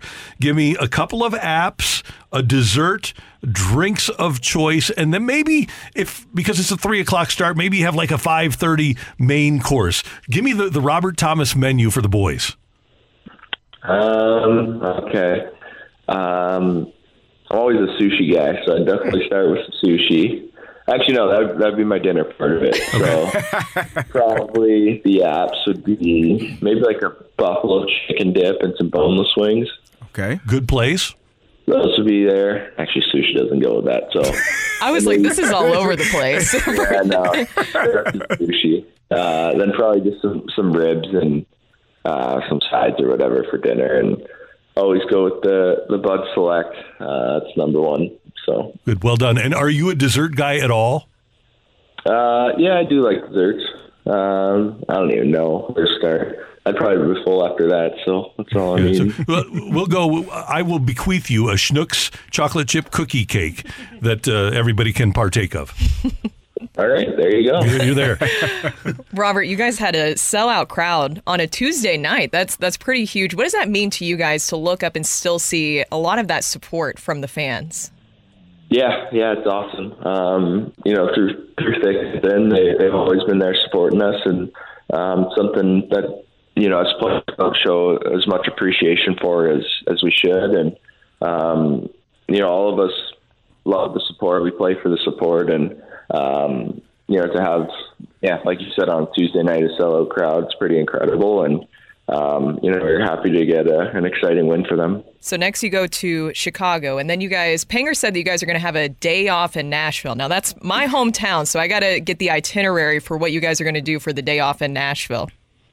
Yeah, I'm not sure too. I'm not quite sure yet. We haven't figured that out. I think we just got the day off yesterday, so um, not really any plans yet, but maybe some golf or or uh, check out some uh, some live acts on Broadway. Yeah, are you a honky tonk guy? Uh, I, I haven't been there in a while, so uh, I'm not too sure what's going on over there yet. Robert, uh, Randy was just talking about food, and I, he he f- forgot to mention that Brooke and I are on diet, so We are. we are not eating or partaking in a lot of that. We talked yesterday yesterday about um, Michael Phelps's diet while he was competing, ten thousand calories. I'm at about sixteen hundred right now. I'm starving every day. What are, what are you eating pregame, and and what is your diet like? You know, just to make sure you stay maintained and staying in shape. You talking about like all my food on game day? Yeah. What what, what do you, what's your go-to meal? I, I would always, for me, game day would consist of a turkey burger from Red Robin, some fries. That would be like my pregame before I got to the stadium. What's your what's your pregame meal? I think my my pregame meal is some rice, chicken, and some veggies, and then a salad. You're a healthy uh, guy. Yeah, I like that's usually what I eat on on pregame. See, I, I are you are you that every pregame? I know it's different for hockey. We only had 16 of them. You all got 82. We I ate that every chance I got. If we were at home, Red Robin was right by my house. Get that, sit down, and then go to the stadium. Yeah, yeah, every game. Um, it's it's funny uh, as you get halfway through the season, you start getting sick of it, but you, know, you just have to eat it. Um, so it gets a little painful, but once you get around to, to the start of the season, you get excited to eat pregame. So, um, but definitely at the sick of it stage. For me, it was a superstition thing. Has it become that for you as well? Not really. Uh, I just found like I felt felt the best during the game when I ate that exact thing. So kind of experiment a little bit and, and find what works the best. See, Robert, the, I didn't have the nutritional science that is available to you guys. So for me, like I told Carey yesterday, it was a Taco Bell crave case. Uh, You know that that that's that's that was our speed, but we've obviously we've learned a lot. So rice and chicken and veggies is a better way to go. Yeah, yeah, I'd say um, might be just, just a little bit better. hey, have a great trip. By the way, we won't talk to you before you play Boston. And man, they're just a juggernaut under Jim Montgomery this year. Are you looking forward to playing the Bruins? Obviously, the team that you vanquished in the, the Cup a few years ago, but man, they're having a, an historic season too. Yeah, yeah, it'll it'll be nice. Um, you know, you always want to play against the best, and and they're the best right now. So uh, it'll be a great challenge for us, and and also a big test. Um, you know, we're a team that's been playing a lot better lately, and um, we're excited for challenges like that. So can't wait for that one. Well, we're looking forward to it. Uh, Good luck tomorrow in Chicago and then Saturday in Nashville. And we'll see you back here on Sunday. Yeah, thanks, guys. Thanks, Robert. Robert Thomas, Blues Center, with us on 101 ESPN. Boston has 119 points. They have eight games left. The second place team is 16 points behind them with 103. Wow. I just did that math right off the top of my head. That's really good. That was great for a guy that Thank you. Uh, partake in much math. I, and I don't have that many fingers. There you go. but so I can. This is a great stat here. I'm going to do it right now for you. Teams two through one, two, three, four, five, six, seven, eight, nine, ten. Teams two through eleven are separated by nine points. Teams one and two are separated by thirteen. So there's parity in the league, Yeah, except for Boston. Except for them. Yeah. So, they're just rolling around. Are they, are they are they Stanley Cup winners? Are they? They're Stanley Cup winners. They- no no problem. They're No issue. unbelievable. They might wind up with the best goal differential in the history of the league. Their goal differential this year is plus 117. The next highest goal differential in the league is plus 51. Plus 51, and then you jump to the Bruins. Plus 51 is New Jersey. Then you jump to the Bruins, uh, or I'm sorry, plus 53. I s- The Rangers are plus 53. Then you jump to the Bruins at plus 117. It's just ridiculous how good they are. That's Carey. That's Brooke. I'm Randy. Coming up, We'll have our rush hour reset for you as we take a look at what's happening in the world of sports here on 101 ESPN. You're back to the opening drive podcast on 101 ESPN. Presented by Dobbs Tire and Auto Centers. It's time to break down the biggest sports story of the day on the opening drive with today's big thing. Brought to you by Clubhouse Turf, your exclusive partner of Celebrity Greens. We're redefining private golf.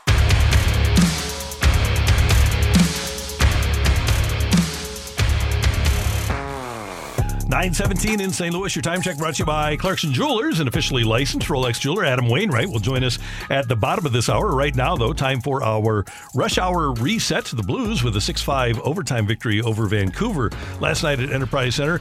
Quinn Hughes scoring at the 1906 mark of the third to send the game into overtime, but then Jakub Vrana with his second of the game, 28 seconds into the OT, OT period, and the Blues win it by a score of six to five. By the way, great assist for Brayden Schenn on the game winner by Vrana. Other Blues goals came from Justin Faulk, Robert Thomas, Pavel Buchnevich. Uh, and uh, they really, and Toropchenko scored their first goal. They really are playing well offensively.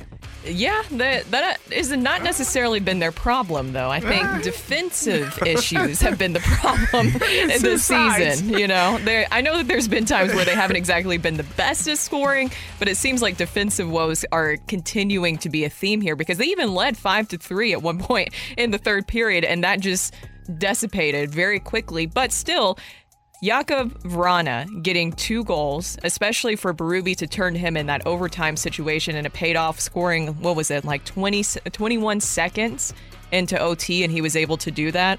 Um, I've been really impressed with him and his speed. I think definitely the biggest theme that we've took we've taken away from this season and even that game is things need to improve defensively on all fronts for the Blues. Yeah, I, as you said, Brooke, I don't think offense has been the issue. It's been the defensive end, both from the defensemen and the forwards. Uh, every now and then, the goalies just not performing at the level that they need to to be successful on a consistent basis.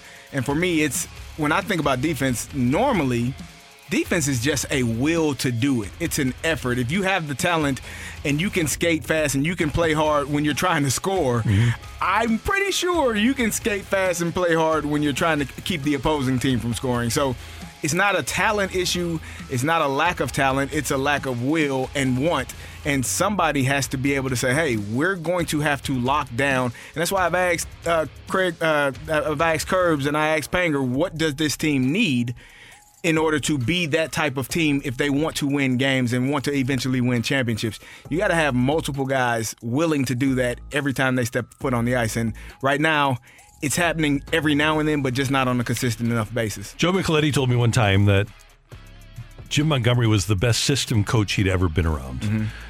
And I wonder if the loss of Jim Montgomery is really underrated with the way the Blues run the system. Obviously, the PK is nearly as effective as it was when Jim Montgomery was here. I think the Blues probably suffered a greater loss than we could ever know when they lost Jim Montgomery. And I don't know if the people on hand are people that they're going to keep around and try to make it work next year. But clearly, not having the coach of the best team in the league, the best head coach of the, uh, the best head coach in the league this year, not having him it has an effect. A football note for you: Lamar Jackson came out a couple of days ago on the Twitter machine and said that he had asked for a trade from the Ravens back on March second. A lot of the people that responded to Lamar wondered about the belief, and there is a strong belief out there, that he kind of held in, that he didn't want to play because he was worried about getting injured. He said on Twitter last night, and once you have to start responding to questions about your desire to play, I think you've got a problem. He said, I don't remember me sitting out my guys week one versus the Jets to week 12 versus the Broncos. How come all of a sudden I sit out because of money in which I could have gotten hurt anytime within that time frame? When we know the Super Bowl been on my mind since April 2018. He said, let's get real. I'd rather have a 100% PCL than go out there and play horrible, forcing myself to put my guys in a bad situation. Now that's selfish to me. I think, this is just me talking, and you can reference a Super Bowl champ like Ben Roethlisberger. I think that most quarterbacks, if they had the chance to get out on the field, Philip Rivers, even if they were worried about their PCL, would think that they gave their team the best chance to win. You would, unless you had a teammate who was Robert Griffin III, who hmm. went out on a bad knee in a playoff game for the Washington Redskins at the time hmm. And tore his knee up even more and no longer was able to play at the level he was prior point. to that injury. So if that's my teammate, at one point, him and RG3 were teammates. They sat in the same meeting rooms. They had conversations. They built a relationship, a bond. And this is probably a player, if you're Lamar Jackson, that you looked up to at one point because he also was a Heisman Trophy winner. He also had done everything you expected yourself to be and do in this league. So if you're if that's your teammate and you're having that conversation and you hear the stories, man, would you do it again? Hell no, I would not have played in that game. My knee I had the bulkiest knee brace on you could find, and I turned my knee again and I looked at the sideline and they shrugged their shoulders and had no answer for me. And essentially my career was done at that point. If that's a teammate that you've had in, in, in your time in the NFL and you're going through a similar situation, I don't think Lamar Jackson should have played in the game if he wasn't 100% healthy, and he made the right decision, and that's probably based on his experiences with his teammates. I wish you would have referenced that on, uh, and I, I wonder if he even thought of that. But doesn't that make his story and his approach here more reasonable? If, if he says, "Hey, I had a teammate who lost his career because of what you want me to do," Exactly. And and if you're a, a reasonable, sound person that is watching and paying attention, you know. I mean, if you're in that locker room, and especially, it's a difference between having a teammate if he's a quarterback and and that happened to a star receiver. They're in the same meeting room. They are th- those are different meetings. Those are mm-hmm. different conversations. You become more familiar with guys that you are that you share a position with. So, I don't doubt that that conversation came up at some point throughout their time together. And and if you're if you're uh, Lamar, you're looking at it and saying, I'm not going to put myself in that position that RG3 did. The Cardinals will open up their 2023 season tomorrow at the ballpark, 310 against the Blue Jays. Alec Manoah was third in AL Cy Young voting last year. He'll be on the mound for Toronto against the Cardinals' Miles Mikolas. The Cardinals' projected lineup, according to John Denton at Cardinals.com, Brendan Donovan, Lars Nootbaar, Paul Goldschmidt, Arenado, Contreras, Gorman, O'Neill, Walker, and Edman, although it wouldn't surprise me if O'Neill and Newt might flip there, and we might see the two lefties get separated at the top of the lineup. But it should be fun, and there's a lot of stuff going on. The gates are going to open at noon. You're going to see the Clydesdales come in just after 2 o'clock, and it's just going to be fantastic. The, uh, our buddy Mark McGwire is going to be in town. He's excited. He's flying in today, uh, and all the Cardinal Hall of Famers. I hope Tony's here. I don't know what Tony's health situation is, but. Uh, most of, if not all of, the Cardinal Hall of Famers will be introduced during the pregame ceremonies. There's nothing that you can really compare to that, right? And also the fact too that it's going to be perfect weather, and this really feels kind of like the first normal baseball season in a while that we're going into. That you don't have the lockout situation, you don't have the COVID restrictions and things kind of messing up the schedule in that way. This feels like the first time in a while that we're going into kind of a true baseball season without all the hangups that we had prior. I, I agree. It's uh, it- it's my first opening day, and I'm thrilled about it. I've It's your I- first? it's my first one. I've Really? watched it on TV plenty of times, um, but I've never actually been to an opening day. So you know, I'm, I'm really looking forward to to seeing you know all the festivities, the Clydesdales, the red jackets, the guys in trucks hopping out, and, and all the things that take place on opening day. I'm I'm I'm really looking forward to it. And your son's coming too, so will that He be will- his It first? will be his first opening in day as person well. too. Yep. Wow. Yep. Getting out of class, getting out of school for You it. see, how important that. that is. That's. I feel like that all schools should be doing that, right? Yeah, yeah. They- No doubt so about it. Should he be an a- easy excuse. There was a uh, a, a play, a, a, uh, a recital that was supposed to take place at the school tonight. Unfortunately, it was canceled. So I guess someone got the memo about opening day. Gosh Somebody listens to the opening drive. Gosh darn it! They're going to reschedule it for for another time. Shoot, man, That's Got to great. stay at the game the whole time that. now. A recital. Oh, Man. and one other thing uh, in our last 30 seconds here. The Golden State Warriors beat the New Orleans Pelicans last night. Boy, did it look like Draymond Oh. was fired up in the first half. I, I love angry Draymond. I I think the Warriors do too. I think Steve Kerr is it- it's kind of a balancing act. You got to let him go to a certain degree, uh, but then you got to reel him in to a certain degree, and it's kind of a trying to figure out that that midway point is not always easy. But um, you know. When he's fired up and he's playing well, they turn the ball over so many times in the first half. Yeah. Uh, they they they figured it out in the second half and uh, really really brought it to the uh, New Orleans Pelicans. And that new up and comer that wears number 30 had 39. He's, uh, the- he's he's he's pretty good. I think he'd be he might go down as one of the greatest shooters ever. I think that's the tra- trajectory that he's on, right? he's got to he's got to do better. He's I mean he missed a few shots, but he with time and practice, Randy, he'll get there. Okay, good. All right. Well, yeah, I wonder if he can get to that point where kids will start wearing that number 30 jersey. Uh, Maybe. potentially, yeah, you know, it's possible. That is today's Rush Hour Reset here on 101 ESPN. Coming up, we're going to ask Adam Wainwright if kids should have to go to school on opening day. That's next on 101 ESPN. Back to the opening drive podcast on 101 ESPN. Presented by Dobbs Tire and Auto Centers.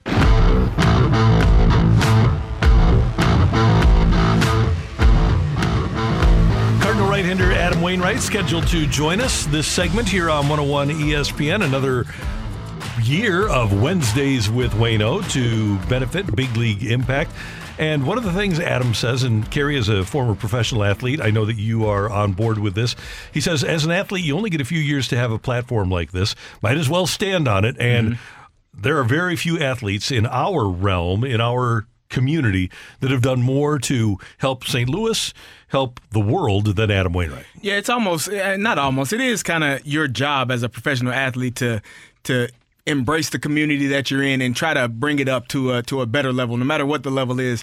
Um, just being a decent human being, helping people that need it the most, uh, whether it's kids, a, a community um, that is underserved. You just want to be uh, that type of person. If you are, especially if you're a star athlete, it just it- we all kind of grow up in different atmospheres, different different experiences. Um, but the, at the end of the day, none of us really knew that we would make it to be a professional athlete. So giving back is extremely important. And he's done so much with Big League Impact as well. And he even travels and he's making sure that the money and the work that he's putting in that it's actually going to good use. And you just can't help to really love a guy like that. Mhm. The way that he represents St. Louis, the Cardinals, and the way that he just represents really the country as well and rep- and representing many different facets. He's done he's done such a good job of doing that for the Cardinals and it's so lucky that we have somebody like him representing the community. And also it's like can this guy do like anything wrong? I mean he sings too. He, everything he does it's like perfection even broadcasting. Yeah, he's an amazing athlete, obviously. As you mentioned, he, he can sing. He's a, an extraordinarily attentive and smart sports fan, just a, and a heck of a golfer, too. And he's with us now on 101 ESPN. Brooke Grimsley, Carey Davis, Randy Karraker, and Adam Wainwright, founder of Big League Impact, back for another Wednesdays with Waino here on 101 ESPN. Good morning, Adam. It's been too long. How you doing? Good morning. Y'all must be gluttons for punishment. You want me on here again? hey, I, I, I love you, and I, I got to have you on. I, we're we're going to get to the baseball classic here in a moment because I know how much that meant to you. But did you use the Waino wedge at all during the offseason, that 50 degree Waino wedge? oh man, that's a staple for me, Randy. I appreciate the thought. It's a nice club and the golf balls. Oh. and the golf balls. I, I think I think I lost all those by now. So uh, That happens. That happens. Good. Hey, uh, we, we talked to you before the World Baseball Classic started. Tell us about your experience. man, I I just it's hard to kind of explain how fun and exciting that was for players. You you've heard everyone from all the different teams saying the same thing. It's not just rhetoric spat at us from Americans, right? You saw, I mean, Lars Nootbaar's life has changed forever now that he went and played for Japan. The the baseball brand and game itself was put on a stage in a level that I've never seen before, uh, and I feel like for the first time maybe recognized more um, around the globe. And you had, you know, you had first time teams in there. Great Britain, Great Britain's in there. You know, you you had all all bunch of teams that uh, maybe fan bases had never even watched the game of baseball before, and uh, it was exciting. It was an exciting time for the game of baseball. But for for me individually, you know, it's the first time I've ever stood on a field with with an entire stadium chanting USA. You know, crazy, powerful stuff. When I when I pitched against Great Britain, uh, it took me a it took me a few seconds to kind of collect myself a little bit because I was almost emotional uh, how powerful that experience was. Um, and then when you know when I pitched against uh, Cuba, we were vastly out outnumbered our fans.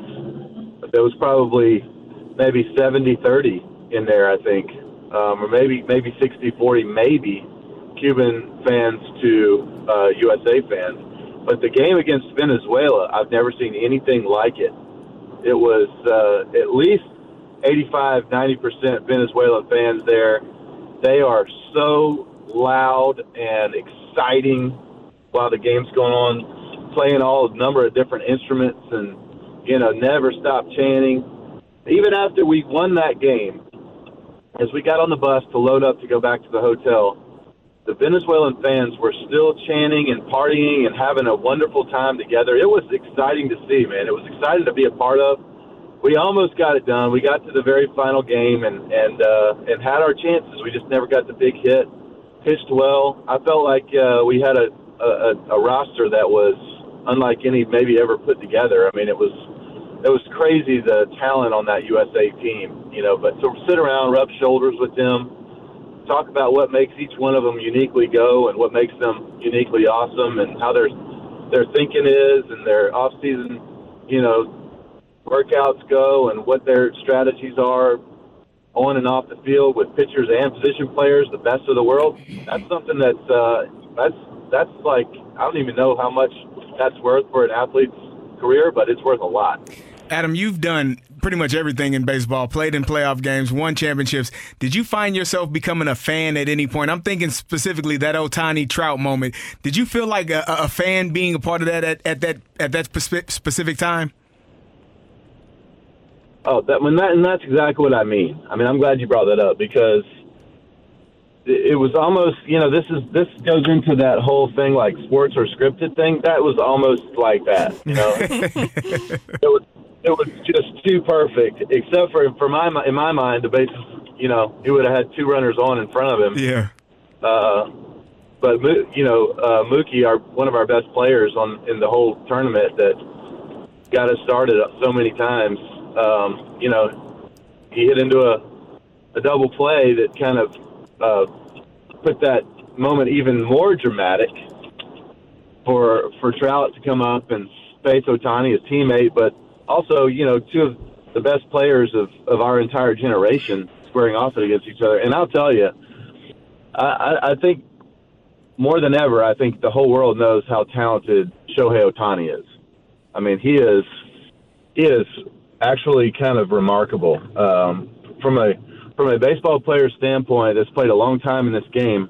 I've never seen anyone like that guy. Uh, he's the fastest one on the field. He has the best arm on the field. He hits the hardest balls on the field. I mean, he does everything he does is the best on the field. It's really it's a crazy thought, man. It is. You know, this uh, how he can be so good at everything he does and so so great athletically is uh, is a marvel to watch. It's it's amazing.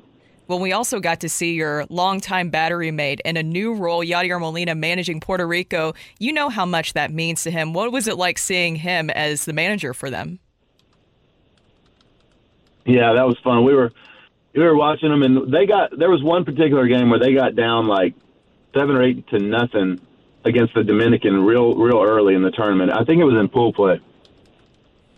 And I said, "You watch, Yadier Molina will get this this team back in it. He's not. He's such a fighter. He, he's got no quit in him."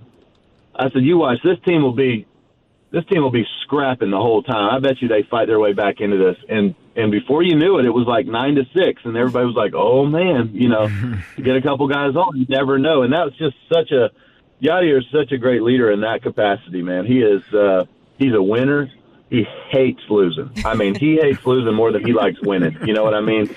And uh, you could see that in his in his face when when they were about to get put out there in the playoffs or in the uh, in the quarterfinals there you could see in his face um, the disappointment. And he he had this one scene where he he grabs like the entire basket of sunflower seeds and just shoves them in his mouth. He was so you could tell he just wanted to be out there, you know. He wanted to be out there, but I was proud of him. I thought he did great. You know, it's not an easy thing. Um, it's not an easy thing to to manage. It's everybody thinks it is, but there's manager is a perfect definition of that role. It's not just coaching. You're managing 25, 26 personalities, all different guys who have always been told they're the best, who are big league players making lots of money and can be major divas sometimes. and you've got to figure out a way to manage that situation and make it work. And uh, it's not an easy job, man. Only some there's only several like kinds of people that can do that, and and uh, I think he's going to be great at that if he ever wants to do that one day. He's a, he's, a, and as far as baseball intellect, obviously everyone knows it's off the charts for him. So managing maybe, maybe not in your future? Oh heck no! oh. Oh, no, no, no! I've, I've got I've got to do that at home with with my five kids and wife. I've got to manage six situations there. hey, speaking of managing, how are you managing the groin? I guess with with that injury, that's something that you just you, you just have to let it rest, right? Actually, no. I mean, it's a it's a crazy injury because really the only time I feel kind of uh, hindered in any way is in when I get into a deep squat.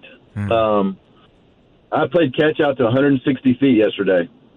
Uh, throw, throwing is it bothers me not at all zero. It's and, and i would have thought you know and especially it's not my so it's not my groin itself. It's around the groin. It's called an adductor magnus muscle. That uh it's a big muscle and it's in charge especially my leg. It's huge you know what i mean? Like giant muscle. Um it's uh it's in charge of a, several different things depending on what part of the muscle it is and the part that i pulled acts sort of like a hamstring but I can do all sorts of hamstring movements at full strength. It's hard to explain it. I, I mean, it's just the weirdest thing. But the first day I had it, I came into uh, the Jupiter complex and I came in. I could barely walk. It was really. I was. They told me I was out. You know, between four or five, maybe six weeks, maybe. And I was thinking, man, I, I don't know. They might be they might be saying a little short on that. It's because I'm having trouble moving this thing around. I woke up the next day once that fluid sort of got out of the muscle, and I was walking great. And uh, yesterday I was doing some jogging and biking and played catch out to 160. I did a full workout. You know, it's uh, I just can't get into that. I, my the last test that I'll have to pass before I can go and and get on the mound and make pitches is is can I get into that deep squat? Because there's times you know even though I didn't do it during the WBC, there's going to be times where I have to get into that squat and field my position, um, and and catch a ground ball or run over, catch you know cover first and get into an athletic position. I'll, I'll need to do that too, but I'm so excited uh, that I've made the the progress that I have, and also you know what. I'm excited to to do some strengthening stuff that I needed to do anyways for my left leg that was kind of weak coming into camp uh, and for my core that um, that needed it also. So I, I'll, I think I'll come out of this much better than when I went into it. Hey, Adam, you, don't necessarily have to be able to to get into that squat position and feel your position really well and still win the game. You don't have to do that. Well, I proved that, didn't I, Randy? I proved that. There was, three, there was three plays in the WBC that I didn't that I did I didn't do correctly. That I thought, gosh, man, that is just three boneheaded plays that I would have never, ever, ever made a mistake of uh, a few years ago. And I mean, I threw a ball away at first base, and I literally, and I think you probably saw this interview, but I I, I cannot remember the last time I threw a ball away, throwing the ball to first base. I can't mm-hmm. remember the last time I did it. And uh, and Goldie's a big guy too, man. You got to really work hard to do that. So, no doubt. but I'll, I'll take some extra PFP to make sure I'm prepared to play the game. Hey, and we're excited about Big League Impact. I know that you guys have a lot of great events coming up that are that are planned for 2023. It's really exciting, and I know that. Well, first of all, you love using the platform, but the the platform has provided so much for so many, and we can't thank you enough for what you do. A for St. Louis, and B, as we've talked about before, just trying to save the world.